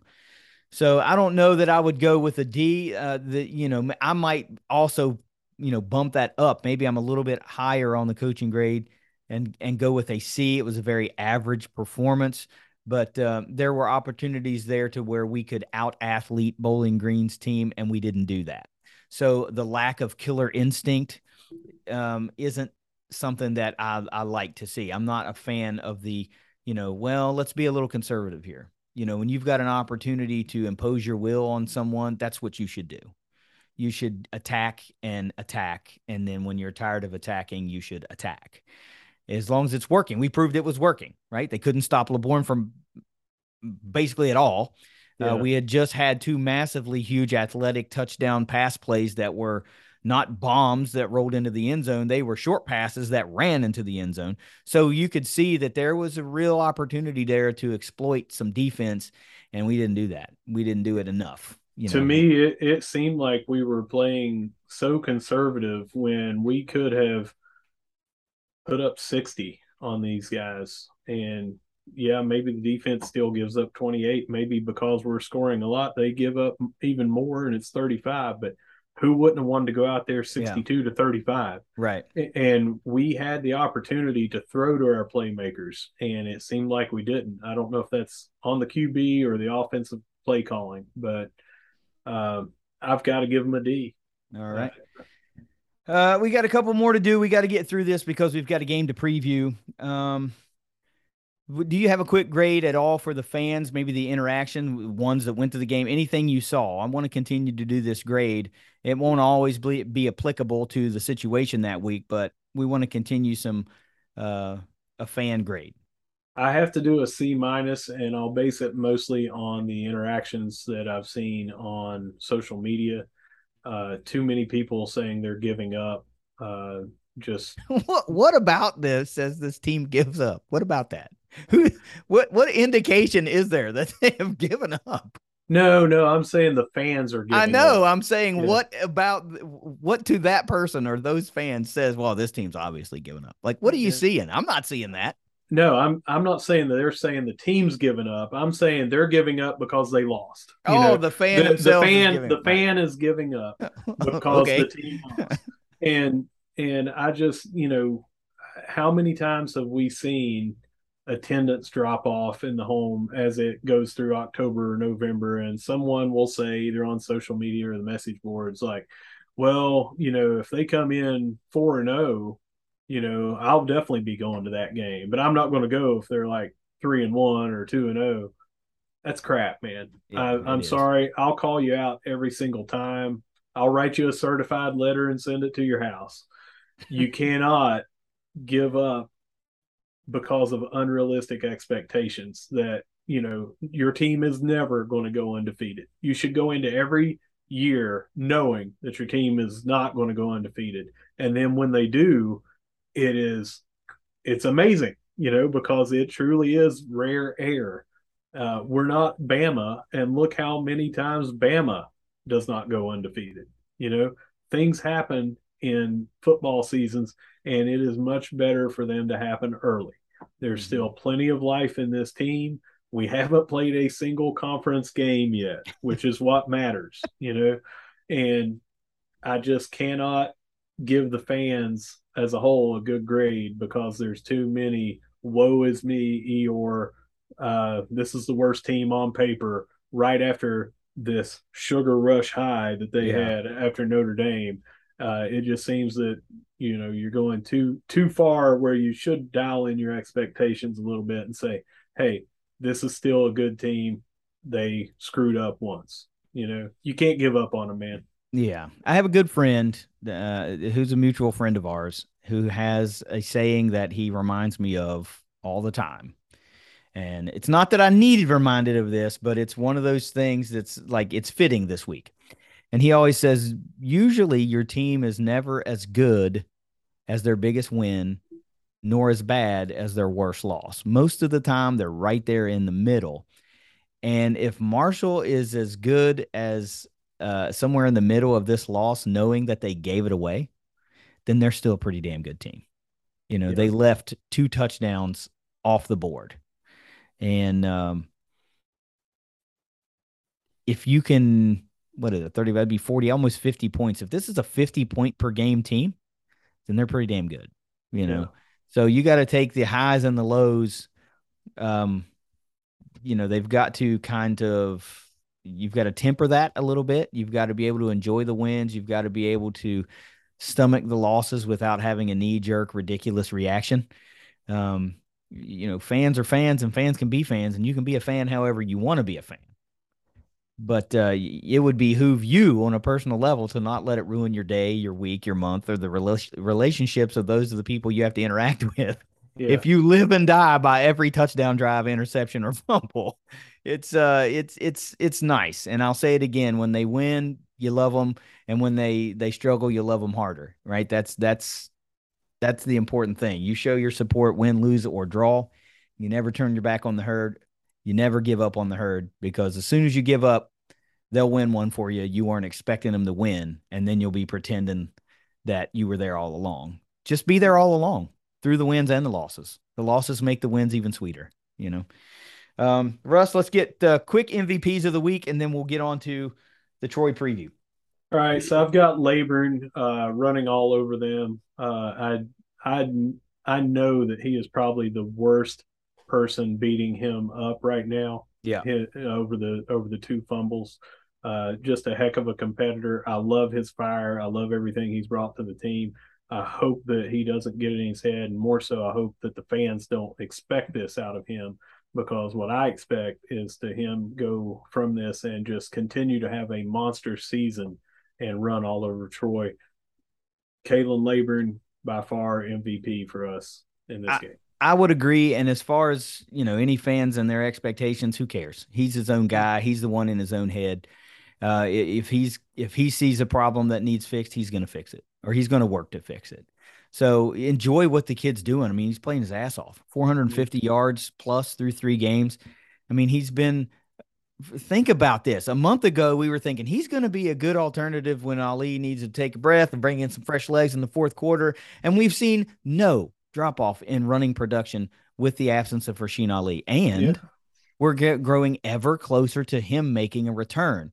So, all of you on the ledge fans that are like, oh, gosh, season's over. There's going to be a potential here pretty soon to have those two guys in the same backfield. Then, yeah. then where are you going to be? Oh, well, you know, this season's not over. You know, Ali had a couple of untimely fumbles last year as well. It wasn't a lot. It wasn't a lot, but you know, no one's superhuman. No one's never going to make a mistake. That's right. It's a, it's okay to have, um, you, you know, to I can't think of the word. I hate when it happens. I, like I have a word in my head and then I lose it. But anyway, it's okay to point out things and, and make comments and everything, but nobody is working harder than the players and coaches are to get it right. They they don't want to go down to Troy and go on a two game back to back loss streak uh, to open up conference U- uh, conference USA. God, I got to get out of that habit. Sun Belt conference play, you know, zero and one. I mean, the focus is solely on Troy right now, solely. Uh, defensive MVP, who you got? I I guess Andre Sam. Uh, we we had some other uh, players do a little bit uh, more in terms of uh, tackles and things, but I think this guy is continuing to show up and show out. Yeah, he is. He's having a great season early in this one. Uh, best all around effort. Charlie Gray, Beauplan both had nine tackles on the day. A little bit of spattering in the, um, you know, not impact plays, but extracurricular activity categories, the tackles for lost passes defended. But Sam posted both of those numbers in both of those categories. Probably the best all around day for a herd defender. Special teams, who you got? Uh, McConnell or O'Connell. Uh, McConnell. McConnell. I'll get it right in a second. Uh, just a, a monster day from punting. You know, yep. Um, five inside the twenty. It was reminiscent to me. I maybe you'll remember the uh, the game uh, Southern Miss. yeah, there it was. Yeah, uh, where he just absolutely changed that game, the punter, and yeah. I think he had six inside the twenty or yeah. something like that. And it was uh, it was one of those performances. He set us up the best of our defense could be set up, and we didn't execute. Yeah, I agree. I mean, for what Verhoff did, perfect on kicks on the day. McConnell, five kicks out of six inside the 21 landed at the one. I mean, it doesn't get much better than that. You know, he kept them from being able to make waves in the punt return game. So definitely the MVP. Do you have an other MVP that's non positional, just somebody that stuck out to you? Nope. Okay, I do. Owen Porter, another great day, impact play category. So now we've seen him with a scoop and score, an interception, and sacks in back to back weeks uh, as well. Maybe one in all the games. I'm not sure. But he just continues to put numbers in that impact play category. And personally, I just like to be able to tweet out the six shooter celebration. If it, it's my favorite. Final thoughts on Bowling Green before we move on to Troy. Bad loss no one's sugarcoating it here, but it's not the worst loss ever, and it's not going to mean that we can't move on and have a good season. We need to rally. We need to put a chip on our shoulder from this loss and go into the Sun Belt and just dominate. Yeah, I would agree. And I have to say one more thing. I went to look up how many fumbles that Rasheen Ali had last year, and Mandela effect looks like zero. I can't I can't find any, but I could have sworn that he had a, a fumble uh, in the ECU game or one of those games that you know was harmful to us. So unless it wasn't recorded, maybe he fumbled and we recovered it and it wasn't uh, wasn't counted. So Ali, I apologize. This will be the only mistake you ever make. Only, only mistake I'll ever make on this show. All right, so let's shift gears here. We've got a game to preview. It's the Sun Belt opener for the herd. They're going down to Troy Alabama. And this is an interesting little connection. Okay. Uh, we're fresh off of the heels of this loss to Bowling Green, which was fresh off of the heels of a monumental win at Notre Dame. Let's tie Troy into all this. Let's go back to 2003 when we come off of a monumental win at Kansas State. Who's the next game on the schedule? Troy. The Troy Trojans. And what happens? They beat the herd. So this is not new territory for Marshall to have a letdown after a marquee win. Uh, so now we get to talk about Troy in a different capacity. Uh, first ever Sun Belt Conference game for the herd. The game will go down Saturday, September 24th at Veterans Memorial Stadium, 7 p.m. Eastern game once again on the NFL Network. Troy Stadium, well, I'm sorry, Veterans Memorial Stadium holds a capacity of 30,000 people. And you would probably like to think that it's going to be pretty full for the Trojans after their heartbreaking loss at the hands of App State on a Hail Mary, which was unbelievable, by the way. If you haven't seen that by now, get out from under the rock you were living in and go find that video. It's absolutely amazing. Uh, this is the sixth all time meeting between Troy and the Herd. Five games between 1993 and 2004. The sixth game was kind of way back when. Troy owns a current two game win streak against the Herd, the one, of course, that I just talked about in 2003, and They beat us again in 2004. The Herd will be trying to win for the first time ever in Troy, Alabama, currently 0 and 1. Uh, Troy took App State absolutely to the brink last week. And I was watching the game on my phone while watching the herd play on NFL Network because that game was just kind of it was must see, right? I was like, okay, I want to see these are two decent Sun Belt teams. I want to see what Marshall's going to face in App, and then of course Troy's the next game on the schedule, so I want to see what they look like.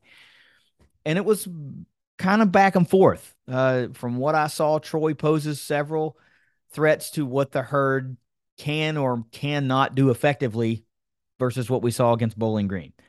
Uh, but I saw, you know, Troy had that game. They had it. They had it won.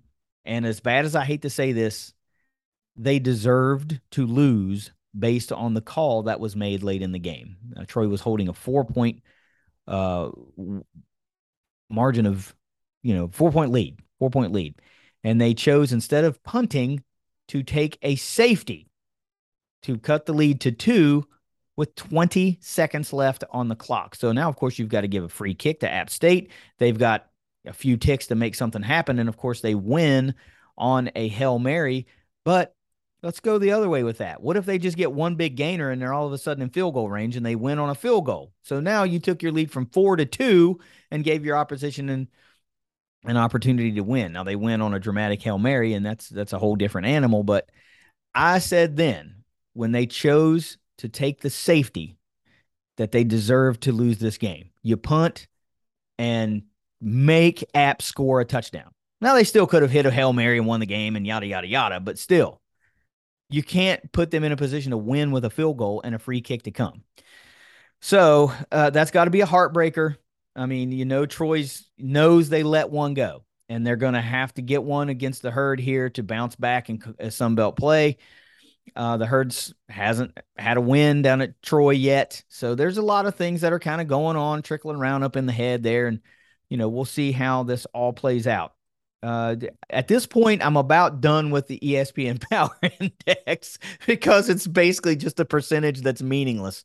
Uh, the last two weeks, it's meant nothing for the herd.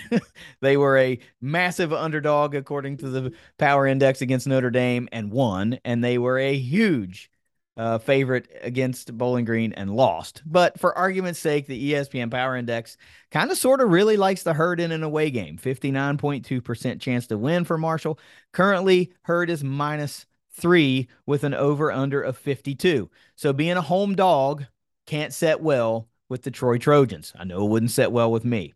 Russ, before we get into stats of players to look out for, what does this game feel like to you? Well, it feels a lot like what we were going to say against Bowling Green, except for more talented. That we got to watch out for the quarterback. They don't run very well, um, but it just seems like they have a lot more playmakers uh, than Bowling Green did. Their defense is certainly an upgrade over Bowling Green. So this is one of those games where it should be close, maybe a high scoring affair, mid 30s uh, for both teams. We can get into the score prediction later, but we're going to have our hands full with Troy, especially at home. Look for them to throw a lot, and we should be able to contain their running backs. That's kind of what I see too. I mean, we can just toss out because every game basically is going to come down to who controls the line of scrimmage. So let's Let's not even talk about that because that's football 101. The game within the game to me is how Marshall secondary is going to respond to the effort that was put out there uh, against Bowling Green. Will they be able to get some of those impact interceptions? Will they be able to come with more blitzes, create more pressure, all that kind of stuff on this Troy team? So the game within the game is the Troy passing offense against the herd passing defense. That's the game. Troy can't run the ball for the life of them early in this season uh, averaging less than 60 yards a game on the ground. Okay, this is a pass heavy team. And if Marshall has any hope of winning this game, they're going to have to contain the pass game. It's that's it. You know, I don't expect nothing about this team tells me, well, they're averaging 55, 60 yards a game on the ground leading into the this game with the herd. Oh, now they're going to break out for 400 yard dressing. It, it yeah. doesn't, nothing about that seems like it's fathomable, right? So you would like to think, okay, you're going to have to get some licks on the quarterback. You're going to have to move him off the spot. You're going to have to rush him, hurry him, whatever, force him into bad decisions, and you're going to have to play solid coverage. That to me is just where you win and lose the game. So that said, let's talk about some players to look out for on this Troy offense. Of course, it starts at the quarterback position with number 18, quarterback Gunnar Watson, six foot three, 205 pound junior. 80 of 118 on the season. Very efficient passer. 980 total yards on the year, five touchdowns and four interceptions, and he has been sacked nine times. Number eight, number 28 running back, Kimani Vidal or Vidal, whatever. Uh, five foot eight, 215 pound sophomore, 33 carries on the year for 115 yards, leads the team in rushing. We've seen uh, Khalan Laborn rush for that single game totals two out of three games. And then the third game, the opener, North, Norfolk State, he was you know one or two carries away from eclipsing that total too. He he was at 102 and they only played the first half. There you go. Uh, Sparingly. So Vidal does also add a touchdown on the ground, but he's only averaging 3.5 yards per carry. Uh, number five, quarterback. I'm sorry, wide receiver Jabre Barber, five foot 10, 173 pound sophomore. Uh, tied for the team lead in receptions with 16, leader on the team in yardage with 207, and one touchdown, good for 12.9 yards per catch. Number zero, Agent Zero, wide receiver Rajay Johnson, the six foot four, 220 pound senior, nine catches for 169 yards, two touchdowns through the air with a big chunk, 18.8 yards per catch. And then number 11, wide receiver Deshon Stoudemire, the six foot one, 187 pound junior, uh, tied again with for the team lead with 16 catches, but just for 157 yards and one touchdown, 9.8 yards per carry. These guys were constantly moving the ball against Appalachian State. Um, if you would have asked me, and I believe I was talking to you about it, I thought somebody just had a huge production day because it seemed like that in real time. There were big plays that were made at 25 yards here, 15 yards there. Every time I was able to watch that game consistently on a Troy drive, it seemed like there were big passing plays that occurred. And they were able to move the ball in App State. So maybe App isn't as effective through the air on defense as we thought. Maybe Troy's just as a little bit better than we thought. I don't know what it is. All I do know is Troy was able to move that ball consistently through the air against App State. All in all, this Troy offense scores 25.3 points per game and gains 405 yards of total offense, 350 of which come through the air. So you can do the math on that as far as what you think the herd is uh, is a strength on the herd defense versus a weakness and how it might match up with this Troy offense. Defensively for the Trojans, a lot of secondary guys lead their team in tackles. There is a there's a linebacker that's mixed in there, and I've spotlighted the defensive lineman just because we need to do that. Uh, but if you look down their team leaders in tackles, I think four out of the five or four, five out of the six or seven are all safeties and defensive backs. So that doesn't usually speak very well to a team that runs the ball good like Marshall does. Uh, so this that could be the the linchpin for the herd, you know, the the the herd rushing offense versus the Troy rush defense. Anyway, it starts with number four safety Craig Slocum Jr., the six foot two hundred and one pound senior, twenty seven total tackles, eleven of those solo, a pass defended, and a fumble recovery for the Trojans. Number two on the team in tackles, the number eight, also a safety, TJ Harris, the six foot one, 199 pound senior, 17 total tackles, six of those solo, and a pass defended. Uh, from the linebacking core, the guy you got to put a circle around number two, linebacker Carlton Marshall. No, not M A R S H A L L. It's M A R T I A L, but still cool. Uh, five foot nine, 210 pound senior, 15 total tackles, six solo, half a tackle for loss, half a sack, and a pass defended. And then we're going to spotlight one defensive lineman, and that's number 98, defensive end TJ Jackson, six foot one, 270 pound, just a sophomore, 12 total tackles, five solo, one and a half sacks, and a forced fumble on the season. All in all, impact plays across this Troy defense. They've got five sacks on the year, three interceptions, two forced fumbles, two fumble recoveries through three games. This Troy defense allows uh, 25.7 points per game. The herd is averaging 37.3. The outlier there is against Norfolk State. So in the last two games, the herd's closer to 30 points per game. Um, and they allow 415 yards per game of total offense to their opponents. The herd is over 500 at 507 yards, with 163 of those coming on the ground. Uh, oh, I'm sorry. Troy allows 163 on the ground. The herd is around 263 rush yards gained per game. Russ, um, this looks like it could be a tale of strength versus weakness and strength versus weakness. Mm-hmm. So it's it may boil down to who controls the ball longer as to how this one ultimately plays out. That being said, what are your keys to victory for the herd against the Troy Trojans? Pressure, pressure, pressure against the quarterback. Now, I want to talk about Watson is their starter, putting up 928 so far on uh, three games. You're looking at 309 per game uh, through the air. Don't forget, and he's played sparingly, but they have former WVU quarterback who also transferred to WKU and is now a late addition to this team. Quarterback Jarret Doege is there as well. Um, so if something happens to their starter, you may think, well, they're a one man team. They do have a decent quarterback as a backup uh, they may throw him in there just as a change of pace against us that perhaps they've been kind of sandbagging a little bit until he gets a few more games under his belt and practices. So uh, we are going to have to get a lot of pressure on him, throw some different looks at him, blitz packages, that sort of thing. He has thrown four interceptions on the year with five touchdowns. So perhaps we can get him to make a bad throw or a, a, a bad read to where we can get a good jump on the ball and get one of those patented outside uh, Micah Abraham or Steven Gilmore interceptions that we've seen early in the year. Uh, running the ball, I think we just have to keep doing what we're doing, both on defensively, stopping the run, and offensively, running all over everybody. I think that needs to be our game plan.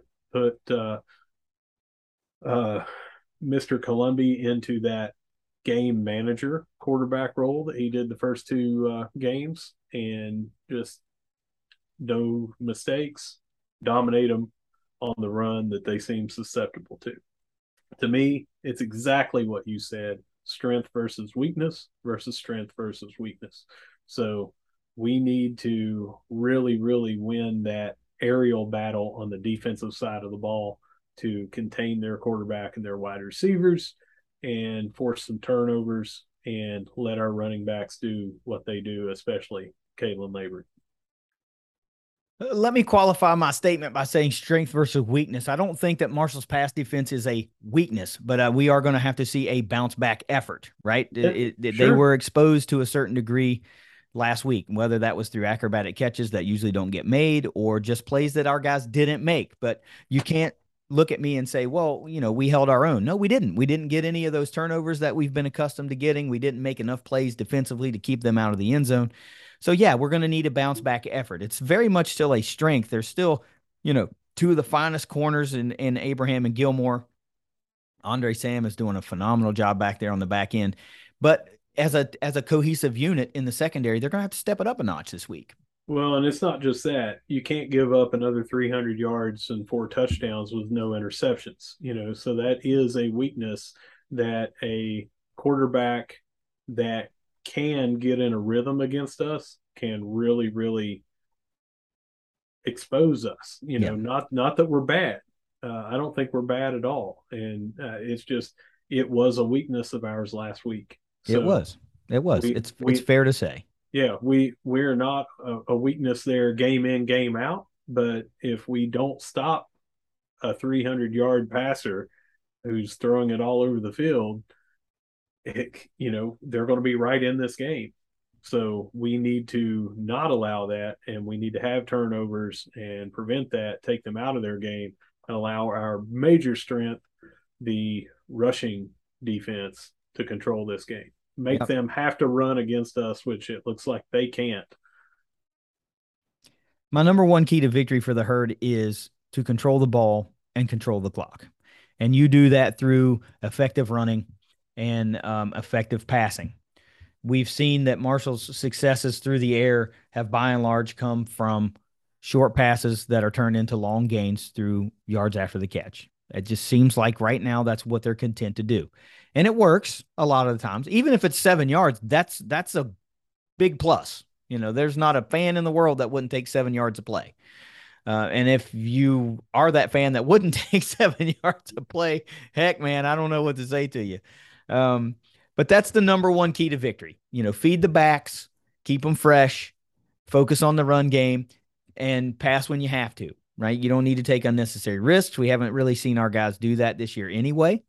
Uh, most of the passes that we take are safe passes. They're short, um, high percentage throws, good reads, effective plays let's let's let's just make sure we're you know doing the little things that won't come back to bite you in a big way cover the ball you know prepare for impact all that kind of stuff you know so those fluky plays that we saw against bowling green don't rear their ugly head once again but Khalan Laborn, Ethan Payne, uh, you know, all the guys that may or may not get a carry in this game, those two guys primarily are going to have the the onus of controlling that clock. You know, as long as they can move the chains, as long as they can hold on to the ball, Marshall should be okay. They can shorten this game by getting into the end zone and keeping that clock churning. And that, I think the best thing we can do to get a bounce back effort from this herd defense is to keep them off the field as much as we can. Keep Troy over there watching us possess the ball. Um, number two, I kind of just alluded to it. You take what's there, right? If you got a five yard play, you take five yard play. If you're rushing for, you know, four and a half yards, take the four and a half yards. It all moves the chains. As long as you're not constantly putting yourself behind the eight ball with penalties, which Marshall has not done this year, they've been really, really good at not committing penalties. Uh, then, you know, a disciplined football team gaining mid range yardage is going to move the ball down the field. So just take what's there.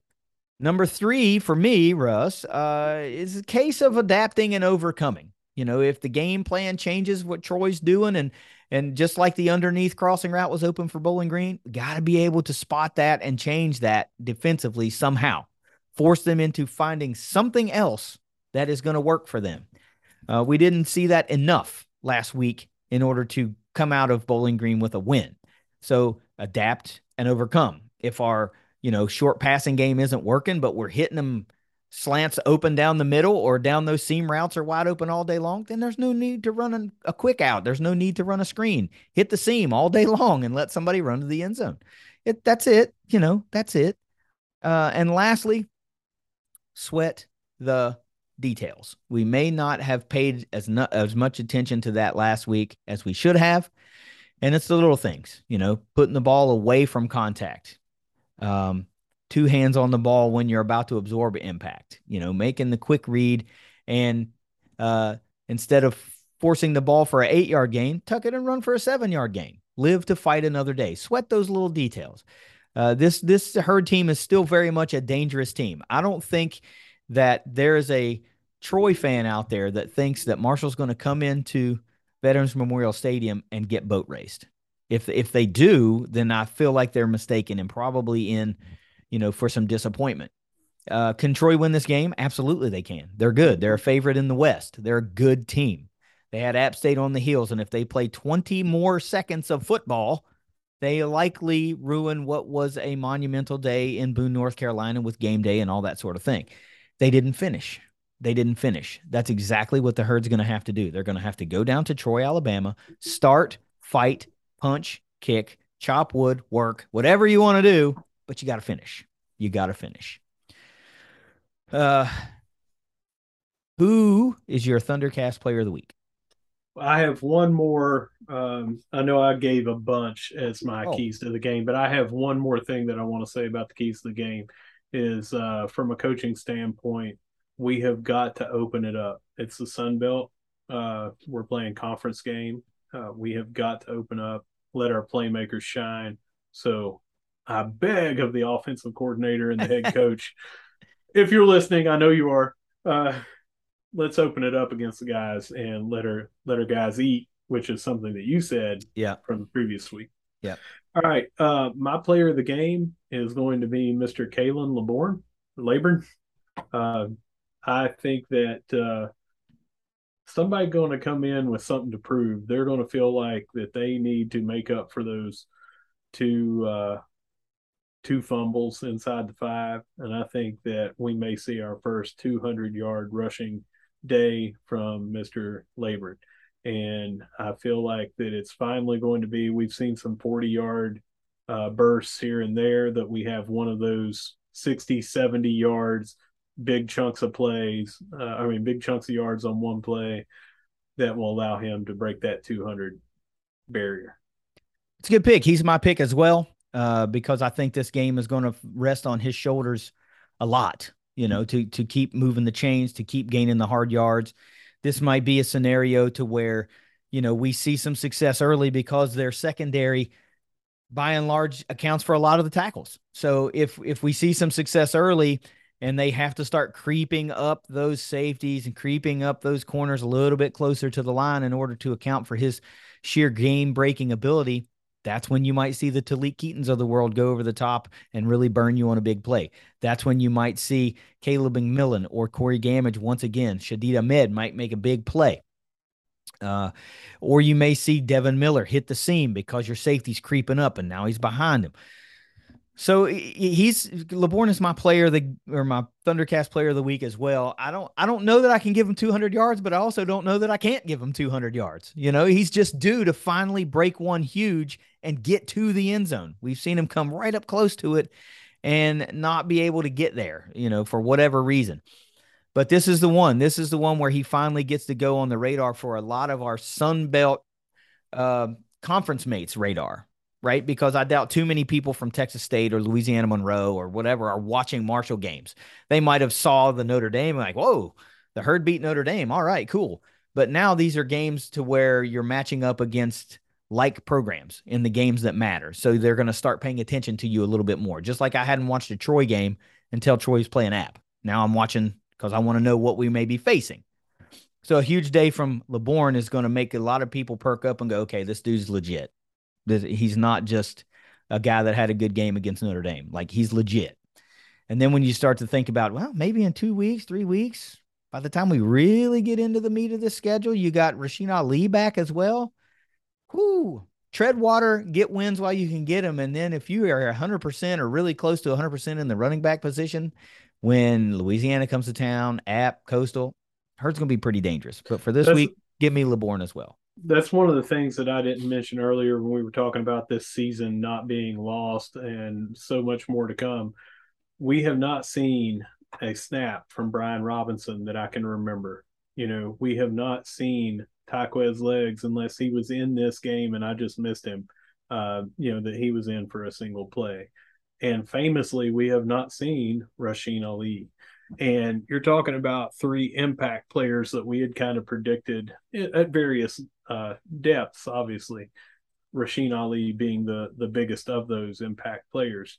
When we get fully healthy and back and everything, this could be an absolute scary team to play. And I'll take it in the meat of the conference schedule versus early in the season every single time. So yep. get on board is all I'm saying. Yeah, it, it, at the end of the season, you come up for air, and if Marshall happens to represent the East in the Sun Belt championship game, happens, excuse me, to win the Sun Belt conference, nobody's going to give a rip about losing at Bowling Green. Nobody's going to yeah. care. It'll be ancient history.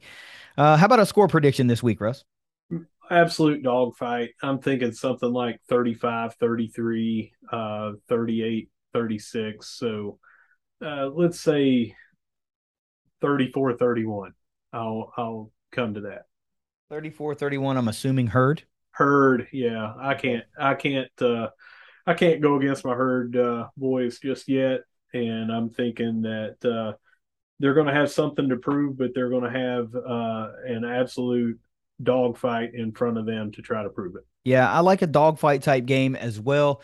Um famously, not not famously, but uh, I was off of the cautiously optimistic train going into Bowling Green, and uh, I should curb my enthusiasm because you, the thing you forget about, or the thing I forget about, is that you know fluky plays happen. You know, fumbles are going to occur inside the five yard line. You just don't account that there will be two major ones that happened in the same game. So I'm still very much high on this Herd's uh, offensive output and their production capabilities. But um, I'm gonna I'm gonna curb my enthusiasm just a little bit on the points total this year or this week. I still like the herd to go down to Troy, Alabama, and get a win. A little bit not as close as you like it, but I pre- I'm predicting 31 to 24. The herd in a respectable showing against a tough opponent at home in Troy, Alabama, a place where they've not yet garnered a win to open up their Sun Belt era officially. Uh, final thoughts on Troy before we close this segment out. Just that uh, it's going to be huge. You know, if you want to go into your conference three and one, you got obviously win this game. I don't want to sound like Sonny Randall here with the uh, with the obvious, but uh, you know, if you lose this game, it's two and two, and you're down 0 and 1 conference uh, out of your first four games. So big win, gotta have it. It's on the road. It's against a very formidable opponent, one of the favorites for the West. It's our first ever Sun Belt Conference game. We, as a, a Sun Belt Conference member, we need to win this game. It's a big game. We need the fan base to see this as well. Uh, if you lose two in a row, there's going to be even more people trying to jump off the ship. Got to win this game. Yeah, you do have to win this game. These are the games that you're going to have to win in order to be able to compete in the Sun Belt Conference. We're lucky this this year that you know most of our, if not all, of our really, really, really challenging games outside of maybe be maybe James Madison are at home. But next season, all those same games are going to be on the road. So you're going to have to be able to go on the road in this conference and beat good teams. Marshall's just going to have an opportunity to do that from the outset. Uh, you you want to start out on the right foot in the Sun Belt Conference era, and to do that, you're going to have to get through Troy. So let's see if they can get enough right. They can make enough plays, put enough points on the board, so that next week when we're doing this show, we get to talk about how good it feels to be 1 and 0 in the Sun Belt Conference. This is the most important game on the schedule. Why? Because it's the, the next, next game. game. Okay, I'm not looking forward to App. I'm not looking forward to Coastal or Louisiana, any of those. I want Troy. I'm looking at Troy. And uh, I know that our players are doing the same thing. It's a one week skit season every week. Okay, we want to go 1 and 0 every week. Last week we weren't able to do that. This week we need to get off of the schneid and get back to winning some games because these are now the ones that matter. We'll have one more tune up. I mean, I hate to use that term, but we'll have one more game that doesn't matter in the Sun Belt Conference standings at Gardner Webb on October 1st. We're at the Joan on October 1st with Gardner Webb. But the season starts now, basically. You know, the season starts now. Once you start playing Sun Belt games, that's what matters. So uh, let's get behind a big, hopefully, a big herd win this weekend as the team travels down to Troy, takes on a really tough Troy Trojans opponent. Don't look past them. They're hungry, probably a little pissed, and really, really want to get one at the hands of the herd. Russ, um, let's take this around the herd and get the heck out of here this week. Yeah, and we're going to go through this. There's a massive amount here, so uh, it's been a long episode. We're going to go through this real quick. The only thing that I want to say is this is a segment that we do every week. And if your business or someone you know's business would like to sponsor this, like we have in the other segment as a sponsor, get with us because as you see here, we have stuff week after week after week that we're going to be hitting on, and you could bring that to us. Let's start off with men's soccer. We're on the pitch. We talked about this. They had a draw with then number six Kentucky, one to one on Friday that moved us up to number four, as we discussed already in five things. And we host WVU at home and Saturday at 7:15 p.m. It'll be during the football game, but I have a feeling there's going to be a lot of people that will be at this soccer game, recording the football game, watching it when they get home. Yep, and as I mentioned in the five things part of the show, that we will have tickets. We'll be giving away two tickets to the hottest game on the soccer schedule, at least this far in the season. Uh, expect a huge turnout, if not a sellout crowd at the vet for this one. Uh, the Mountain State Derby is going to be a big attraction for years to come because both of these teams sport really competitive men's soccer programs.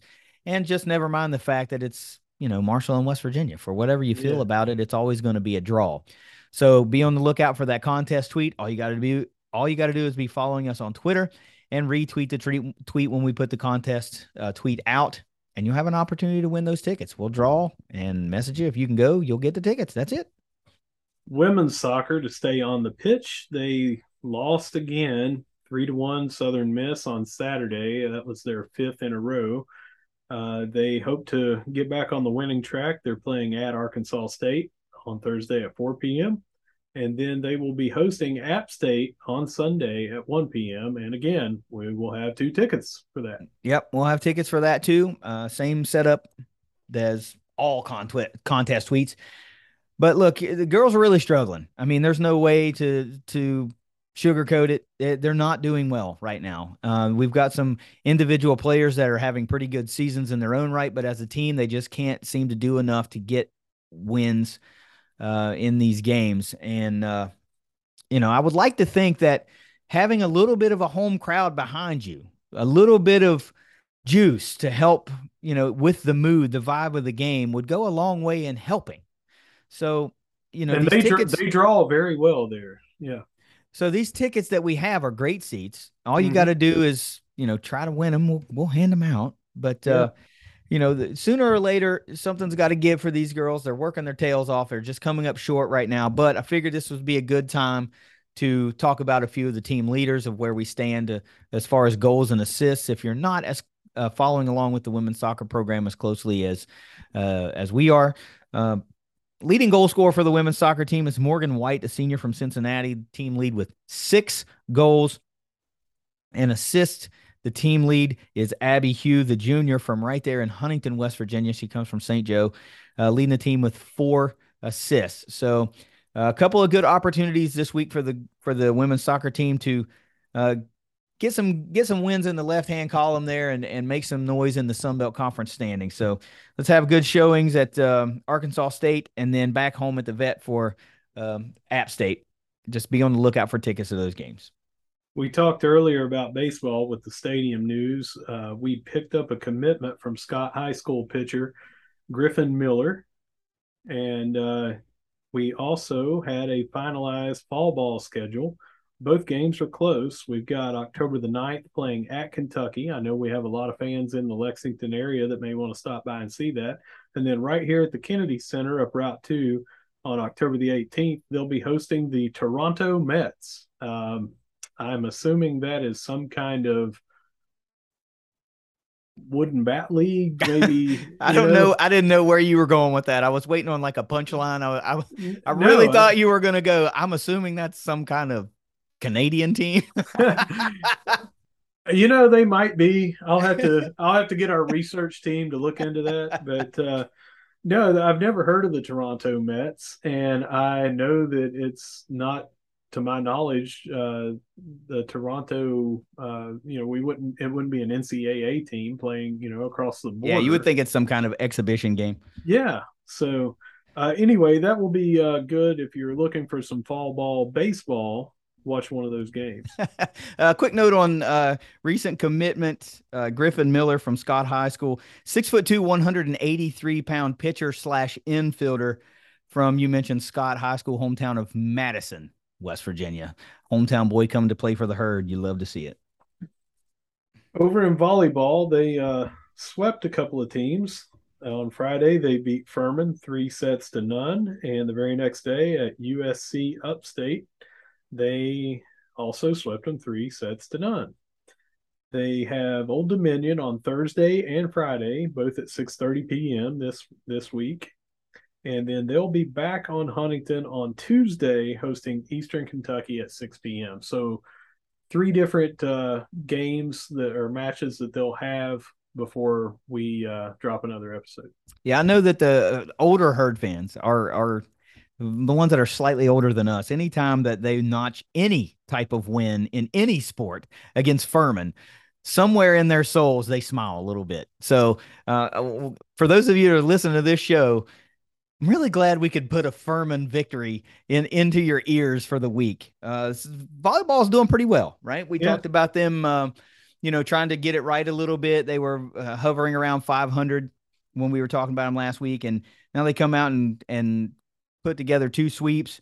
Uh, it's heading into Sun Belt play this weekend or late this week, Thursday, and then you know, back home for a match against Eastern Kentucky. And again, these matches are free. So if you're mm-hmm. muddling around town, you nothing to do on a Tuesday, hang out, go to the cam and watch the volleyball team at 6 p.m. I'm pretty sure you'll have a good time. It's pretty entertaining stuff, some high energy stuff, and most just like with most of our women's sports, whatever what I don't know what that is, they always seem to just have a fun, organically fun vibe surrounding that team. So get out there and be a part of that energy. Be a part yeah. of that energy. Go support them. All right. Softball also set their fall ball schedule, and they've got October the 8th. They're playing Davis and Elkins and also West Virginia Tech. The very next day, October the 9th, they're playing Potomac State and then playing West Virginia Wesleyan. The next weekend on 10-15, they're playing West Liberty for a doubleheader. And then the next day, October the 16th, they've got Glenville State and Pikeville. So a lot of softball to be played around uh, those two weekends, and we hope to have some exciting news after we talk to Megan and Corey. And yes, that's how we address them because they. I mean, we're to. basically best friends, you know. Uh, I mean, yeah. but no, that's a lot of ball. That's like eight games or seven games in eight days. Um, fall season's going to be here and gone in a flash. But there's going to be a lot of innings, a lot of at bats and pitches thrown, tossed, and a lot of defense getting played there at Dot Hicks Field. It's going to be, you know, quick but uh, very heavy as far as the games go. It's about that time, right? It's about that time. Um, there's been a big time make a remaking of this team. Some weapons have returned. We've talked about it um, many, many times leading up to this point all the transfers that came in, the way the roster is built now versus what it looked like last year, and um, you know some expectations that we'll get into as the season draws ever closer. But um, the ingredients might be different, but we're expecting the recipe for success to be very much the same. Um, I think again, this is going to be a pretty popular ticket that you don't require a ticket. Let's just say a pretty popular seat um, Dot Hicks Field will probably be pretty well attended for most of these home games, and rightfully so. So uh, this is a good opportunity for maybe you to get out and see what they look like in the beginning stages when they're still trying to figure it out. And you be one of those fans that goes, you know what? They look a lot different now than what they will look like, you know, in the Sun Belt season. Mm-hmm. Um, and so be a fan early and be a fan often and get over there. And again, just like the volleyball team, be a part of that energy that surrounds this team. It's infectious, man. I mean, we've had a number of people go, you know what, we pay attention to softball now because you guys talk about it. But mm-hmm. let's take that a step further. Go to the game and be your own fan. Don't just follow them and pay attention. Like, get engaged. Like, I think you'll be like, dang, what, what have I been doing? Like, I should have been a part of this a long time ago. It's fun. And just like you mentioned about volleyball, it's free. Show yeah. up, show up and get entertained. I would like before you move on. I'm sorry, I didn't know if you were going to go to another um, another sport real quick, but this is an excellent opportunity for the newly rebranded Stampede. This is an excellent opportunity for them to be a huge voice for a team like that. Like every softball games ought to be like high on the list for the Stampede to have a a big showing there, game in and game out, a rowdy quote unquote student section you know, because that's not only are they entertaining, but that's a great opportunity right there for you guys to just go have some wicked fun um, at the dot. We're going to move over to tennis, and there is a uh, pretty big event coming up, and it starts on Thursday. Uh, Marshall will be co hosting Thunder in the Mountains with WVU, and this will take place at the Kanawha Rec Center in Charleston. It's going to be Thursday through Sunday. Now, Thursday is going to be more of a practice amongst all teams. They're also going to have a reception. Uh, this is sponsored by um, Webb Law Center, and they're having a uh, reception and dinner. Uh, it's fifty dollars to attend that if you want to. Cincinnati and uh, VCU are also going to be in the tournament, and then Friday, Saturday, and Sunday they're all going to be playing each other. So if you're up in the Charleston area, want to watch some tennis, support uh, the Marshall girls, and also go to the reception and dinner, you should do that. Yeah, just a pretty cool event, right? Uh, you get out of Huntington and you're going to co-sponsor an event with uh, WVU. You know, kind of bringing uh, the state together in in a different sport. you know, some, something that uh, caters to a different um, demographic of fan. So it's nice to have these type of events, you know, in in Charleston, so that uh, you can draw from a different population pool and kind of draw in different fans and show them what is going right with herd tennis. I mean, we talked about them being what eighth in mid-major recruiting way back uh, a few episodes ago. So, you know, the coach Mercer's doing things, making waves, uh, trying to uh, uh, like get a get an upward trajectory for this program, and we saw that through recruiting. So now you go down and have a good showing at Thunder in the Mountains in front of a, you know, um, big fan base type. I, I don't know what to, I don't want to call it a fan base. It's just like a, it's a, like a, an event, right? I mean, it's an yeah. event. It's it's dinner and a reception, and it's not just a tennis match. It's so you get to showcase your program in front of a different a, a different audience, not just a tennis match audience. So, yeah. um, go to it if you can. It'll it, will it would probably be pretty entertaining. In cross country, the women finished fifth out of 10 and the men eighth out of 11. And this was at the Virginia Tech Invitational. Uh, individually, Abby Herring, Herring had a top 10 finish. She finished ninth, and she was the highest placing herd athlete amongst uh, men and women uh, in the entire meet.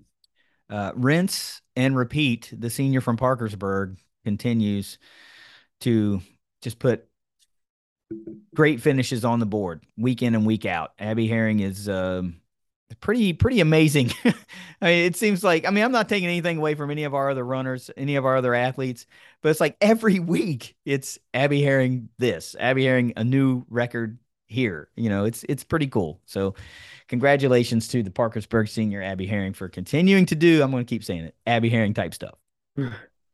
Uh, finishing up on the links, we'll talk about men's golf first. They placed tied for 14th out of 17 teams. This was at the River Run Collegiate this uh, past couple of days, Monday and Tuesday.